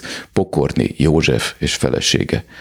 Na most ez az a kert, amiben aztán gyerekeskedett Pokorni János, tehát az összeesküvő társaival, ez az az ügy, ami miatt az AVH aztán letartóztatta, ott abban a kertben készültek állítólag Rákosi Mátyás megölésére. Erre a kertre emlékszik vissza a nagymama kertjére Pokorni Zoltán, hogy ott milyen jó volt gyereknek lenni. Ez ugyanaz a 12. kerületi Pagony utcai kert. Tehát, hogy a legkevesebb, amit mondhatok, hogy ez a, a hely szelleme. És a hely szelleme az, amivel én foglalkoztam. Ez nem büntető jogi felelősség. De akárki nem mond olyat, hogy a turul meg az árpádsáv azok a mi ősi szimbólumaink. Ehhez kellett az a Pagony utcai kert. Az a nagymama. Um, ismerjük, hosszúra nyúlik a beszélgetés, és talán akkor érdemes áttérni itt a, a szép versek 1944-re, ami egy most megjelenés küszöben álló kötetet, ha jól érzékelem, hogy azért ahhoz, hogy ezek az ösztönök elszabaduljanak, ezek a ezek a figurák helyzetbe kerüljenek, aztán az általuk kreált helyzetbe belekerüljön az is, aki nyilván teljesen másképp viselkedett volna, ha nincs ez a helyzet, ahhoz kellett valami gyúelegy. Ahhoz kellett valami gyúelegy, amit nem a beszkártosok szállítottak. Itt kellett egy értelmiségi tevékenységehez, tehát hogy itt létezik egy nyugtalan értelmiségi magatartás, és ami ezt lángra lobbantja. És én azt érzékelem, elkezdted a szomszédban is már, de hogy amennyire sejtem, hogy ezeket az embereket is próbálod majd bemutatni a szép versekben, ezt rosszul gondolom? Szép versek 1944-ben? Igen, meg nem csak őket, hanem, hanem a, a versíró magyar embereknek a széles spektrumát, akik között finom, okos, érzékeny, becsületes alakok is vannak.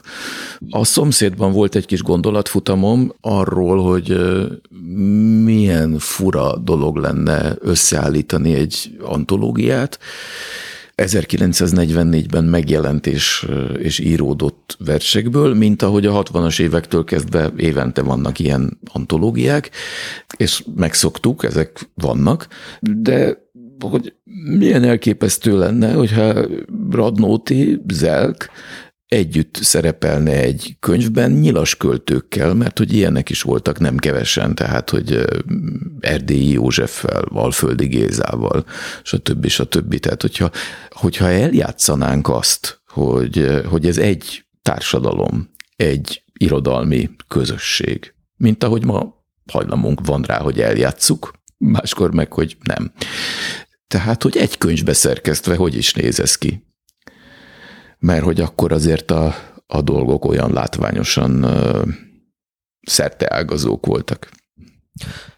Már a szomszédban is, ahogy említetted is, ott már megszületett az ötlet, talán pár oldal szól is erről, vagy talán több, és onnan írtam itt ki egy Alföldi Géza verset, ugye, aki egy nyilas költő volt. Azért idézek belőle két-három sort, mert hogy mennyire döbbenetesen rárimár arra a falka képződésre, amiről beszéltünk itt az interjú első felében.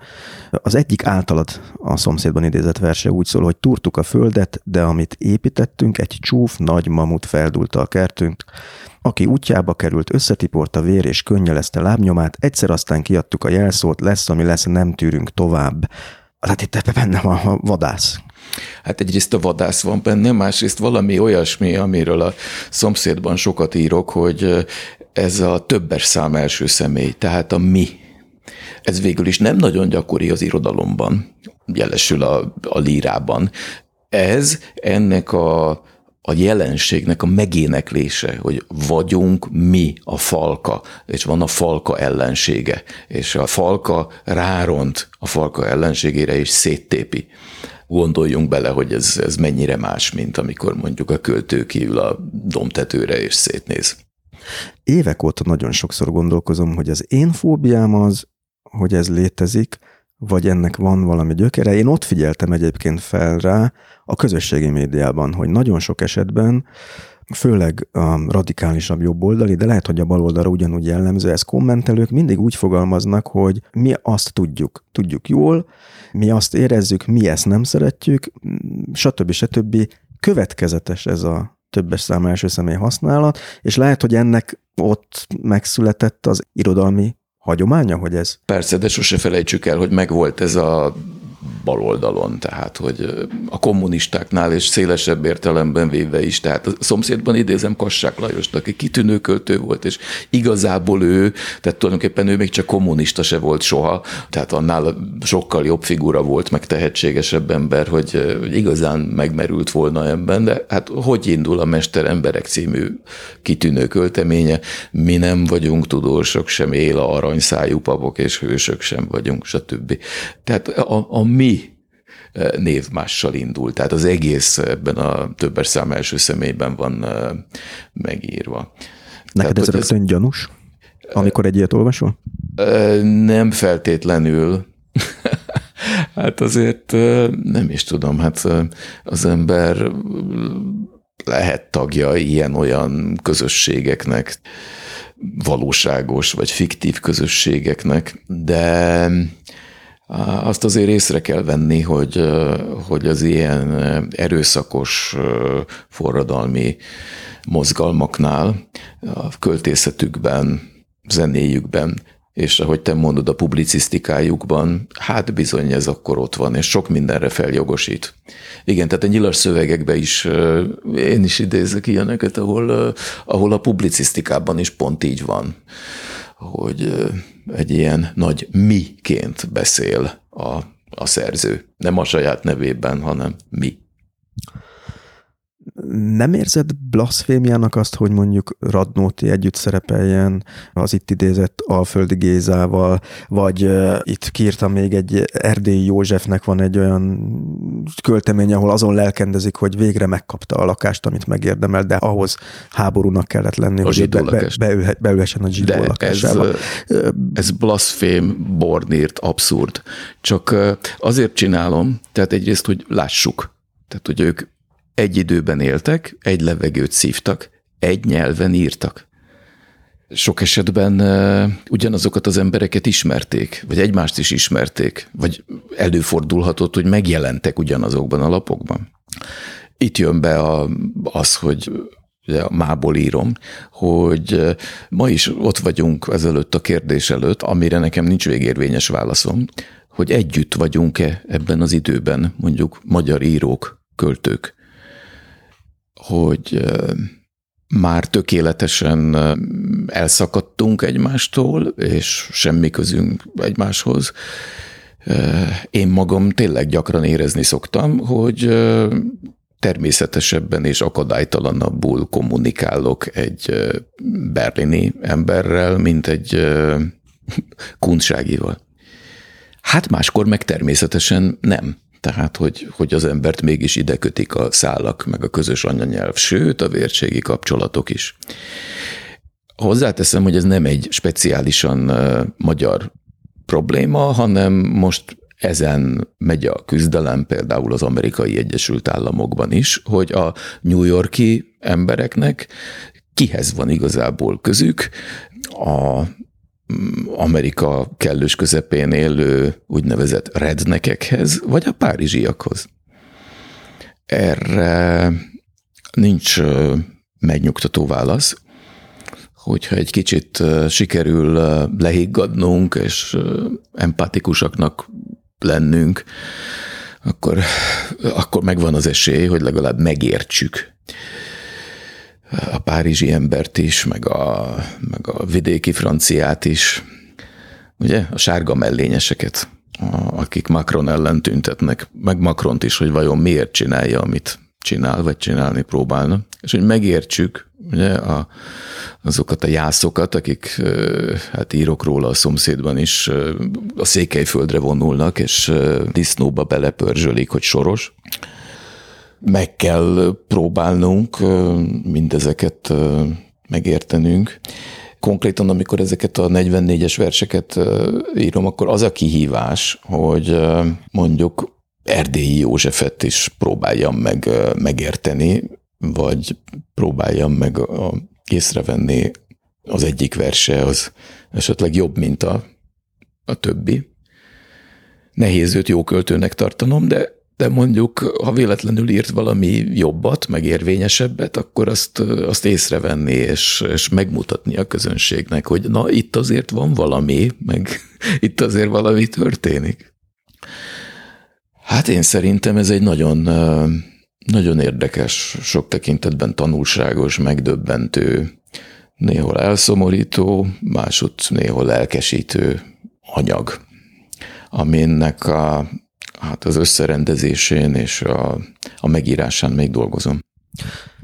Ha egy kicsit nyitunk innen, te ugye interjúidban is elmondtad, a szomszédban is elég direkten elmondtad, hogy amerre most megy az ország, vagy ami most van, az nagyon nem tetszik neked, vagy legalábbis elég sok párhuzamot tudsz felmutatni azzal, aminek a végét te itt a 44-es eseményekben, 44-45-ös eseményekben elég jól ismered, kikutattad. Tényleg léteznek ezek a párhuzamok?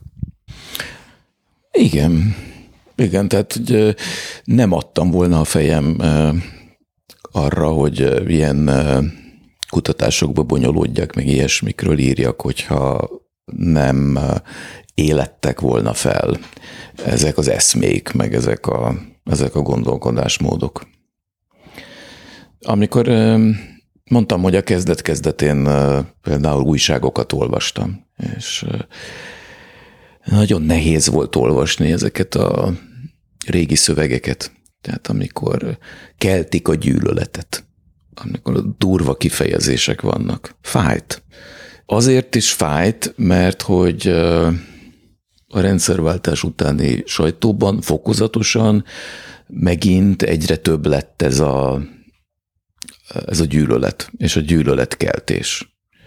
A kettő interferál tehát, hogy bemegyek innen, mondjuk már nem sok újságot olvasok, meg nem sok rádiót hallgatok, de mondjuk valami mégis eljut hozzám abból. Például az interneten olvasom, mondjuk, hogy valaki valamit mondott, és akkor ott van egy, egy ilyen durvaság, és akkor meglátom a 75 mm, évvel ezelőttit. Erre mondom, hogy interferál, tehát, hogy, hogy ez egy anyagból van. De ez a helyzet, bár ne így lenne. Budai keresztény, talán így is fogalmaztál, hogy úri gyerek? ként nőttél fel? Most bármit is takarjon ez, mert nyilván azt, hogy úri gyerek az a kifejezés, az mondjuk a 60-as, 70-es években mást jelentett, de hogy miért érezted úgy, hogy neked ehhez az egészhez közöd van? Hát úgy fokozatosan lett. De ez egy nagy kérdés, tehát, hogy keresem rá a választ, és akkor nyomokban ott van a Szomszéd című könyvemben is. Nekem az egyik legfontosabb magyarázatom az az, hogy alakulhatott volna másképp is. Egyrészt én nem akartam valamilyen oldalhoz sorolódni, én egyénként képzeltem el magam, és függetlenként, de ezt nem tartják tiszteletben, meg nem hagyják. Tehát, hogy ez senkinek sincs megengedve, hogy független legyen és egyén maradjon, hanem ha ő nem sorolja be magát, akkor besorolják, vagy a körülmények olyanok. Ez úgy hogy... általában, vagy ez most? Most, tehát a konkrét magyar közéletben van ez így. Ez az egyik része. A másik része pedig az az, hogy én ugye művészetekkel, irodalommal foglalkoztam, és a csuda tudja, hogy ez hogy van, de az embernek kialakul egy, egy ízlése, hogy sok mindent elolvas, és akkor elkezd valamilyen irányba menni. Na most a lakásban, ahol felnőttem, a örökölt könyvek között, a szüleim könyvei között Hát ott volt az összes német László, ott a rózsaszín gerincükkel, meg, meg volt nyírő, én is olvastam. Nagyon szerettem is, meg egy darabig csórit is olvastam, meg csurkát is olvastam. Mit, mit mondjak még? És nagyon sok folyóiratot olvastam, tehát hogy minden folyóiratot, irodalmi és társadalom tudományi folyóiratot megvettünk, és, és kamaszkoromtól kezdve olvastam ott volt előttem minden, és a hatások közül hát nem a népi és a nemzeti volt az erősebb, hanem a nyugatos hagyomány. Én nem is tudom, hogy, hogy mondjam ezt, mert hát olyan, hogy liberális irodalom nincs. Ez így hülyeség lenne. Szóval az, amelyik nem, nem annyira nemzeti az valahogy meggyőzőbb volt, az jobb volt. Mondhatjuk Tehát, ezt úgy, hogy nem a mi, hanem az én? Igen, igen. És ez nem egyik percről a másikra következett be, hanem lépésről lépésre. Lehet, hogy ez nem csak nálam van így, hanem mindenkinél. Tehát egyrészt nem úgy van, hogy egy bizonyos közegben nőttem volna fel, és mondjuk eleve mondjuk mára itt szerettem volna, és megvetettem volna német Lászlót. Német Lászlóból sokkal több volt a lakásban, mint Máraiból. Hát többek között azért is, mert a kommunisták az egyiket kiadták, a másikat meg abszolút nem. Ugye? Nem volt így determinálva. Na meg aztán, a, amikor már én magam is dolgoztam, így művészként, tehát hogy rendezőként, dramaturként, dolgoztam a szövegekkel. Láttam mondjuk Német László színdarab előadást, meg I. és Gyula előadást, és mit tudom én, láttam Samuel Beckettet, és akkor uh, hogy az egyik jobban vonzott, a másik kevésbé. De ez egyáltalán nem valami végletes és sarkított. Tehát, hogy az embert nagyon, nagyon sokféle hatás éri. Hogy is mondjam, csak nekem erős, eleven kapcsolatom van a, a népi kultúrához, népdalokhoz, népmesékhez, népzenéhez. Én zenészekkel nagyon sokat dolgoztam együtt, és ezeken belül például Sebő Ferenccel, meg az ő zenésztársaival, és nála inspirálóbb, nagyobb tudású emberrel kevéssel találkoztam. Amikor az ember hát ilyen kozmopolitának tűnik, annak lettél nyilvánítva egyébként? Igen, igen. Akkor ez nem úgy van, hogy akkor például ne csodálná a, a népzenét. Ez nem csak nálam van így, hát ez mindig is így volt.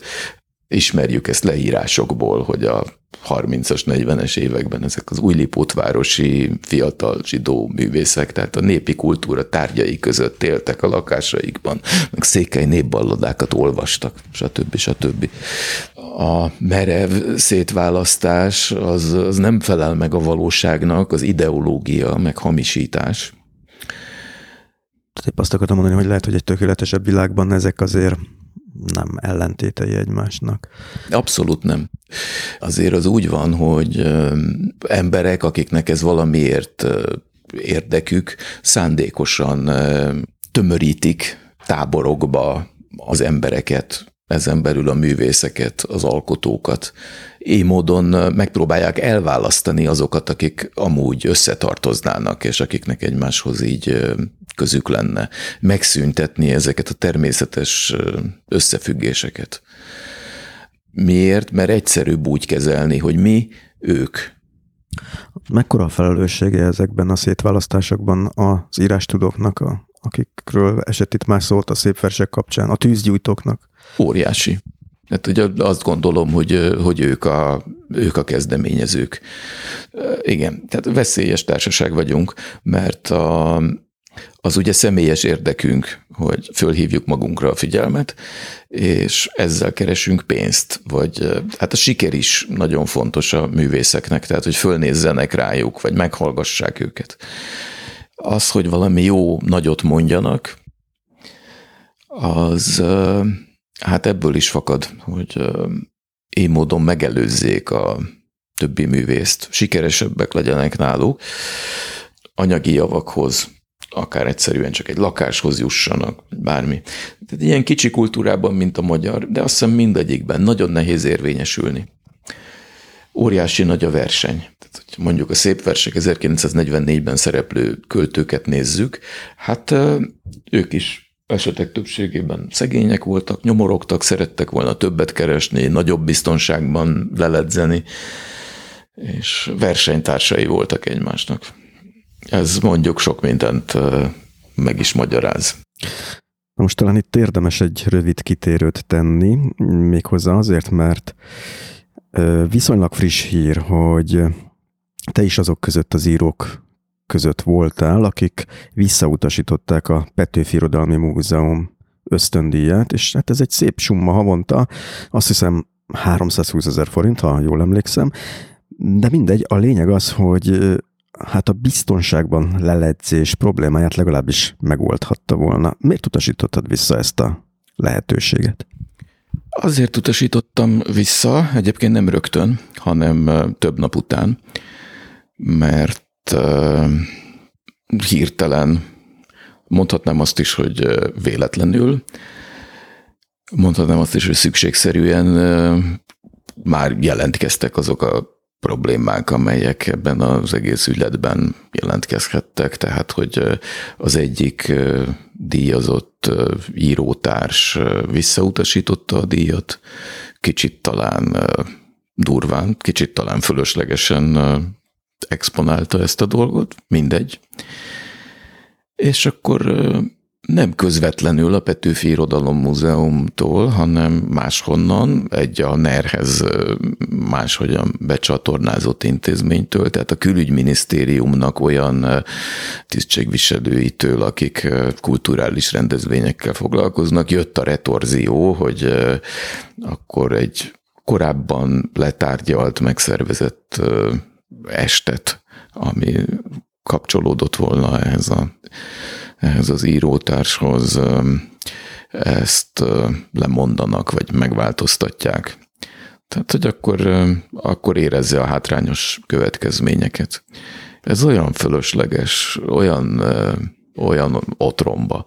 Ebben úgy annyira benne van, hogy itt nem a szakmáról van szó, meg az irodalmi teljesítményekről, hanem, hanem csak a hatalomnak a, a hatalomnak a játékairól. Tehát, hogy néhányan úgy gondoltuk, egyébként egymástól függetlenül összebeszélés nélkül, hogy, hogy ezt most akkor nem. Kértem az Istentől, dobjon le a mennyből egy kis boldogságot. Mert itt lent a földön se hegyen, se völgyön, se sem találom. Könyörögtem szépen, nem talán nékem, mint hiába. Ha le is dobta, nagyon messze dobta, nem találok rája. Amikor téged eltávolítottak 2000 10-ben, 11-ben az évszáma? Azt hiszem, az már 11. 11-ben a rádióból, akkor azért te kikerültél egy nagy miből, amiben benne voltál évtizedeken keresztül, és javíts ki, a tévedek, de nem nyújtotta a kezét a másik branch sem, ha lehet így mondani, lehet több branch van Magyarországon, tehát azért nem lettél máshol rádióriporter, tehát mintha valahol egy kicsit a senki földjére kerültél volna. Akkor. Igen, igen, de egyébként egy gondolkodó embernek, vagy egy alkotó embernek ez nem feltétlenül rossz. Hát létezni mondjuk nem valami kellemes, teljesen izoláltan. Azzal tisztába kell lennem, hogy ez semmilyen szempontból nem egy egyedi történet, hogy csak velem esett meg sokan hívják fel rá a figyelmemet, hogy végül is hálás lehetek, hogy, hogy ez így történt, mert megkülönben soha nem kezdek ebbe a munkába, tehát most akár a kutatás része, akár a megírt könyvek, úgyhogy, úgyhogy jól van ez így. Ezt, tehát ezt így nekem is el kell fogadnom, nem volt mindig olyan nagyon könnyű. Azt talán valahol egy interjúban el is mondtad, hogy nem, hogy nem volt könnyű, hanem nagyon magányos volt. Igen. Igen, Ez de valószínűleg nem is lehetett volna másképpen csinálni, mint magányosan. Hát nézd, azért ezek a, az események, amiket így most elsősorban a jegyzőkönyvekből, vallomásokból kiolvasok, ezek durvák. Nyersen nem is nagyon lehet elmondani. De volt, hogy elkövettem azt a hibát, és akkor így elkezdtem ennek, annak mondani. Sokaknak nem is mondhattam volna, mert nem sok emberrel voltam kapcsolatban, és hát alapvetően elzárkóztak. A közlés módja az, hogy csinálok belőle valamit. És nagyon nehéz csinálni belőle valamit. Én ezzel sokat küzdöttem, hogy mi az, ami, ami aztán egy egy használható elbeszélés. Most használható alatt azt értem, hogy, hogy az ember megveszi a boltban, az a viszi, kinyitja, és akkor az első oldal után rálapoz a másodikra, a harmadikra. Ezt úgy kell elképzelni, hogy te itt magányosan róttad a, és visszatérek ez a képhez, a konszolidált környék embereket a mosolygós emberek között, és magányosan dolgoztat fel, és nem is nagyon tudtál róla kivel beszélni, Igen. amiket láttál, amiket megéreztél. Amiket... Igen, és miközben tényleg, miközben tényleg a helyszíneket jártam be, mert nagyon sok ilyen sétát tettem, és teszek a mai napig is, hát elidegenedtem attól a figurától, ami amúgy volnék, és ilyen turistává, idegenné váltam, aki ott kutat, aki másképp nézi a házakat, meg az utcákat. Vagy nyomozóvá váltam, amikor mondjuk lemértem a távolságokat, hogy innen-oda mennyi idő alatt Ilyen lehet. precízen csináltad azt? Hát ezt így kell. Vannak olyan eseménysorok, ahol az ember nem is érti meg igazából, hogy most valakit valahonnan bevittek, vagy valakiket, egy csoportot bevittek, hogy honnan, hová, miért. Ugye azonosítani kell a helyszíneket, közben átnevezték az utcákat, stb. Ezeket sok esetben úgy jártam le, hogy mértem az időt, tehát hogy az egyes helyszínek között ez mennyi, vagy a lépéseket számoltam, hogy hány lépés. Hát akkor igazából nem a mai életben vagyok benne, vagy nem csak a mai életben vagyok benne, hanem, hanem hát az akkoriban.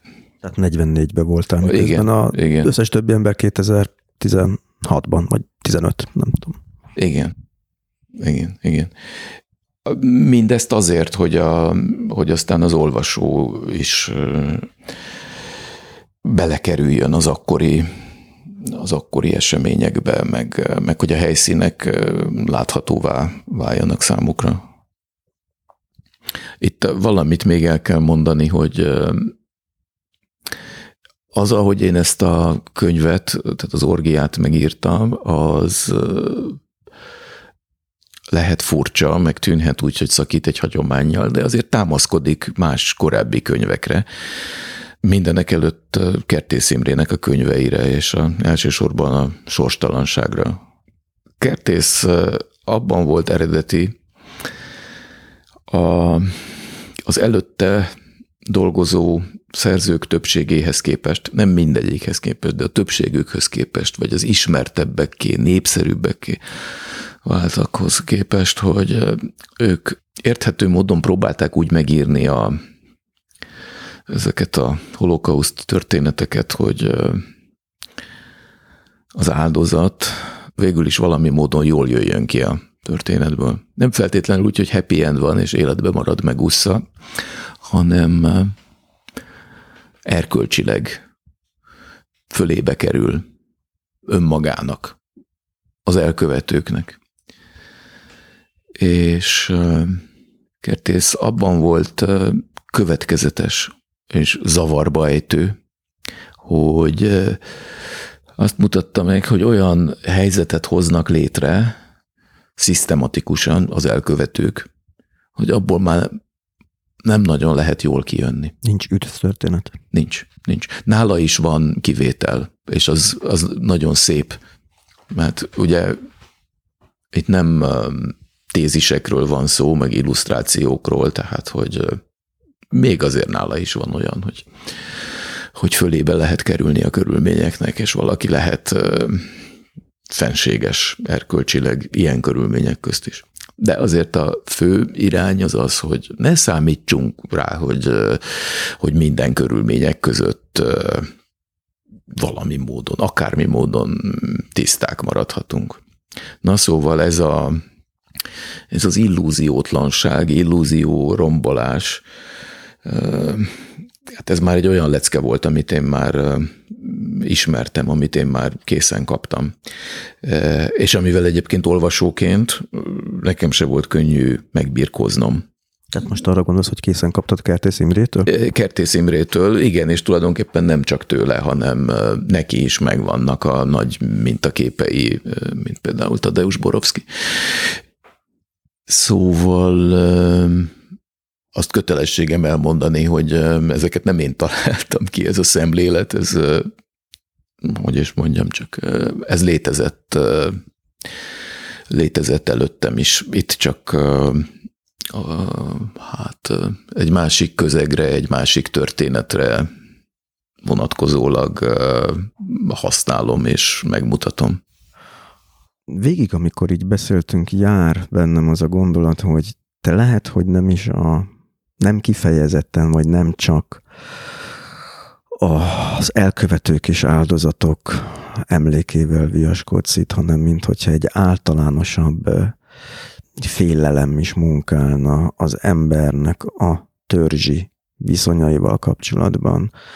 Mert ahol már három vagy négy ember valamiféle közösséget alkot, ott megjelennek a, ezek a dolgok, amikről itt beszélgettünk. Az erősorrend, a, a bosszú, a hatalmi harcok, a félelem, a másikban gerjesztett félelem. És próbálom megfogalmazni, mert nagyon nehéz itt a végén ezt a kérdést, hogy nem lehet, hogy ez egy kilátástalan küzdelem, amit folytatsz, mert az emberi természet az, ami itt téged zavar? Mert hogy ahhoz, hogy... Válasszuk ketté, hogy mi kilátástalan, tehát hogy hogy amikor, amikor ezzel úgy foglalkozom, mint egy író, akkor talán nem kilátástalan, mert, mert észrevehetek dolgokat, meg megfogalmazhatok dolgokat, leírhatok történeteket, amelyek ezzel kapcsolatosak, és hát akkor ez előfordulhat, hogy sikeres. Hogy most a valóságos életre gyakorlok-e valamilyen pozitív hatást? Hát ezt nem tudom. Volt már, amikor azt állította például egy, egy filmes szakember, hogy filmet kéne ebből csinálni, mert hogy az jól hatna, és egyébként is többek között a filmművészetnek köszönhető, hogy, hogy ilyen hosszú ideje béke van Európában. Nem tudom, hogy így van-e, tehát hogy ezt most idéztem, amit, amit ez a kitűnő szakember mondott nekem, és nagyon elgondolkoztam rajta. Igen, igen, lehet, hogy igaz. A művészetnek lehet ilyen szerepe, Egyébként az úszításban is lehet szerepe, persze, volt is, tudjuk, de tulajdonképpen hát így a, a megértés, az emberek közti megértésre való hajlam elmélyítésében, kiterjesztésében abszolút, abszolút lehet szerepe. És most függetlenül a, a művészettől általában a kultúrának van egy ilyen, egy ilyen szerepe a szomszédban írott, hogy társadalmon kívüli vagyok, pontosabban egy nem létező társadalom helyét kitöltő áltársadalom roncsaiba gabajodva vergődöm. Igen, tehát egyrészt ahhoz, hogy megírhassam az orgiát, ahhoz kellett az, hogy bizonyos szálak, kapcsolatok ne létezzenek. Tehát, hogy nagyon sok mindenbe korlátozott volna, hogyha jobban be vagyok csatornázva politikai körökbe, vallási körökbe, vagy akár bizonyos fajta családi, baráti közegekbe, tehát ez a fajta kívülrekedtség vagy izoláltság, ez lehetővé tette, hogy szabadon írjak ezekről a dolgokról, de ettől függetlenül ez ma Magyarországon egy probléma.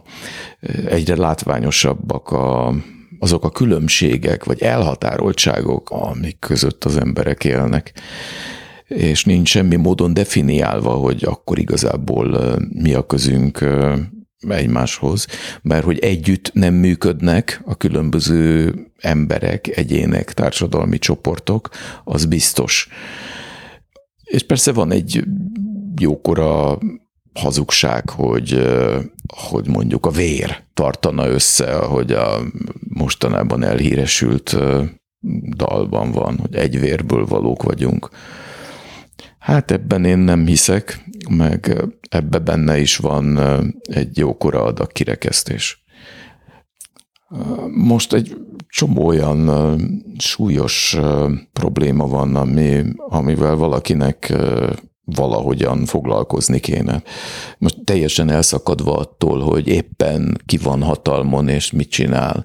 Például a valahogyan kezelni kéne azt a problémát, amit a, a roma népesség jelent.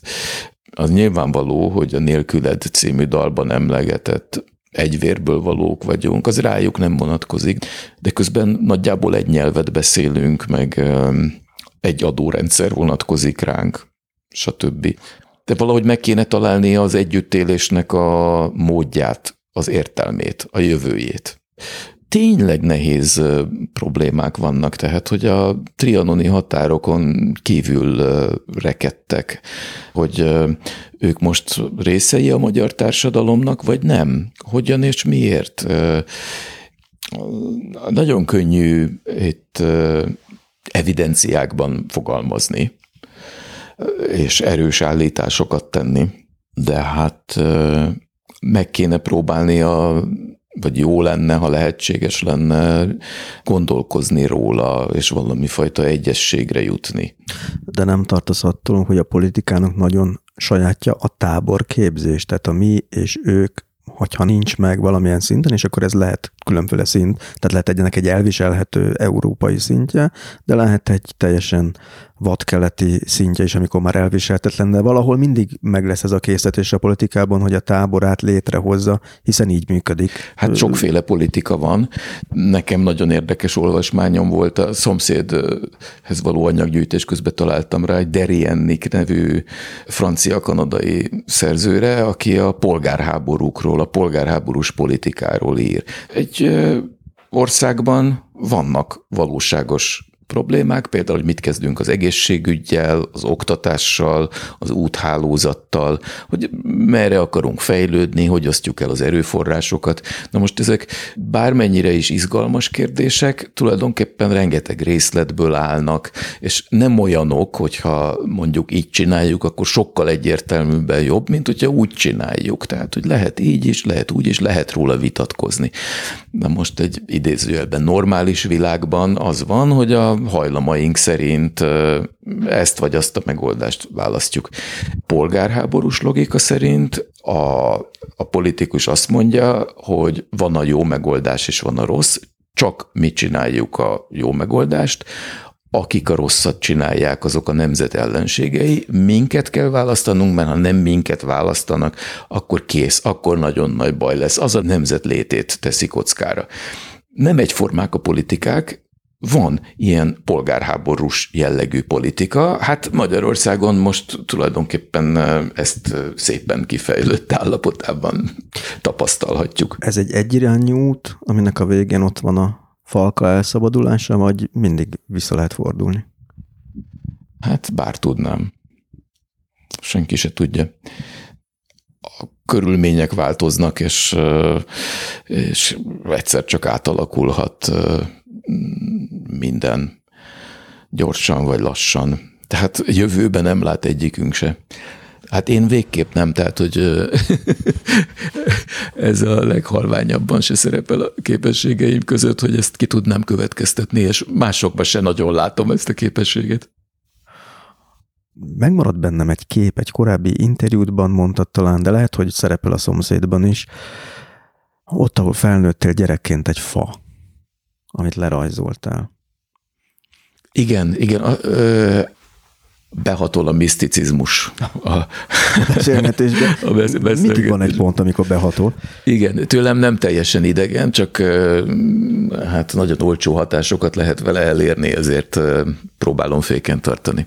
Szóval van egy óriási nagy fa, lehet, hogy még most is megvan, rá lehetett látni a, az ablakunkból, és egyszer fölfigyeltem rá, hogy főleg így hajnali fényekben, tehát hogyha így mielőtt az iskolába elindulok, úgy látom, óriási nagy volt, és valahogy olyan sötét, nagy lombja volt, fura fények is voltak ott, és félelmetes volt, de vonzott.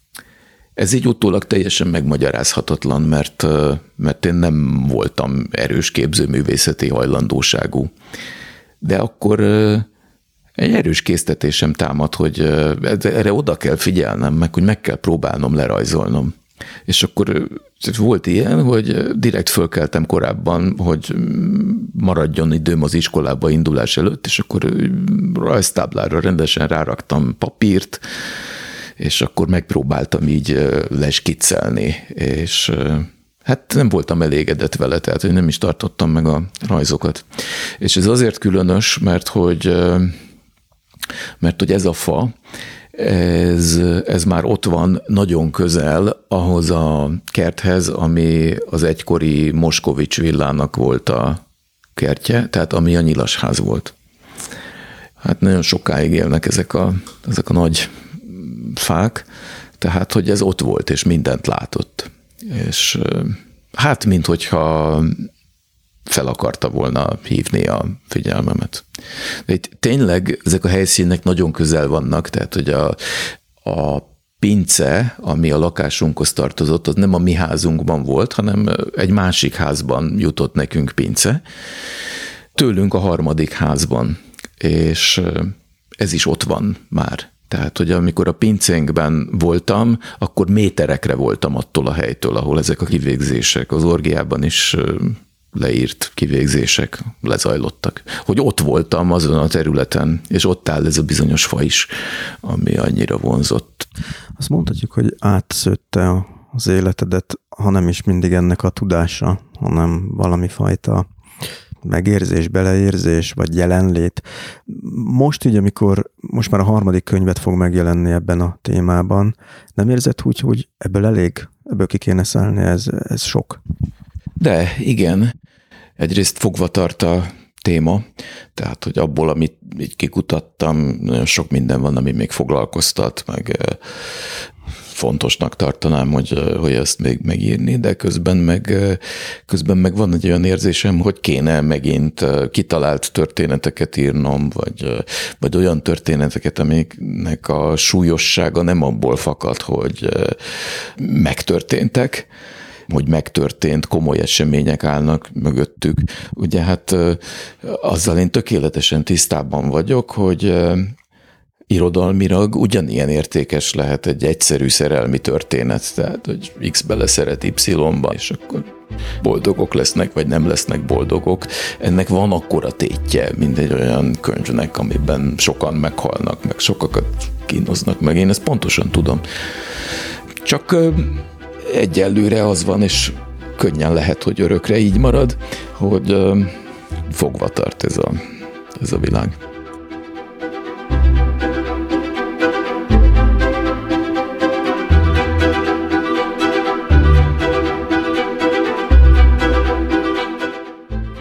Ennyi volt mára az élet meg minden, legalábbis ami a műsort illeti. Kedves hallgatók, ezzel búcsúzom a következő alkalomig tehát ne felejtsétek, hogy mostantól ti is tehettek azért, hogy az Élet meg minden podcast még sokáig legyen. Sőt, hogy esetleg majd gyakrabban jelentkezzen új epizóddal. A podcastot ugyanis ezentúl támogathatjátok a Patreonon. A részletekért látogassatok el a műsor weboldalára, amelynek címe az életmegminden.hu.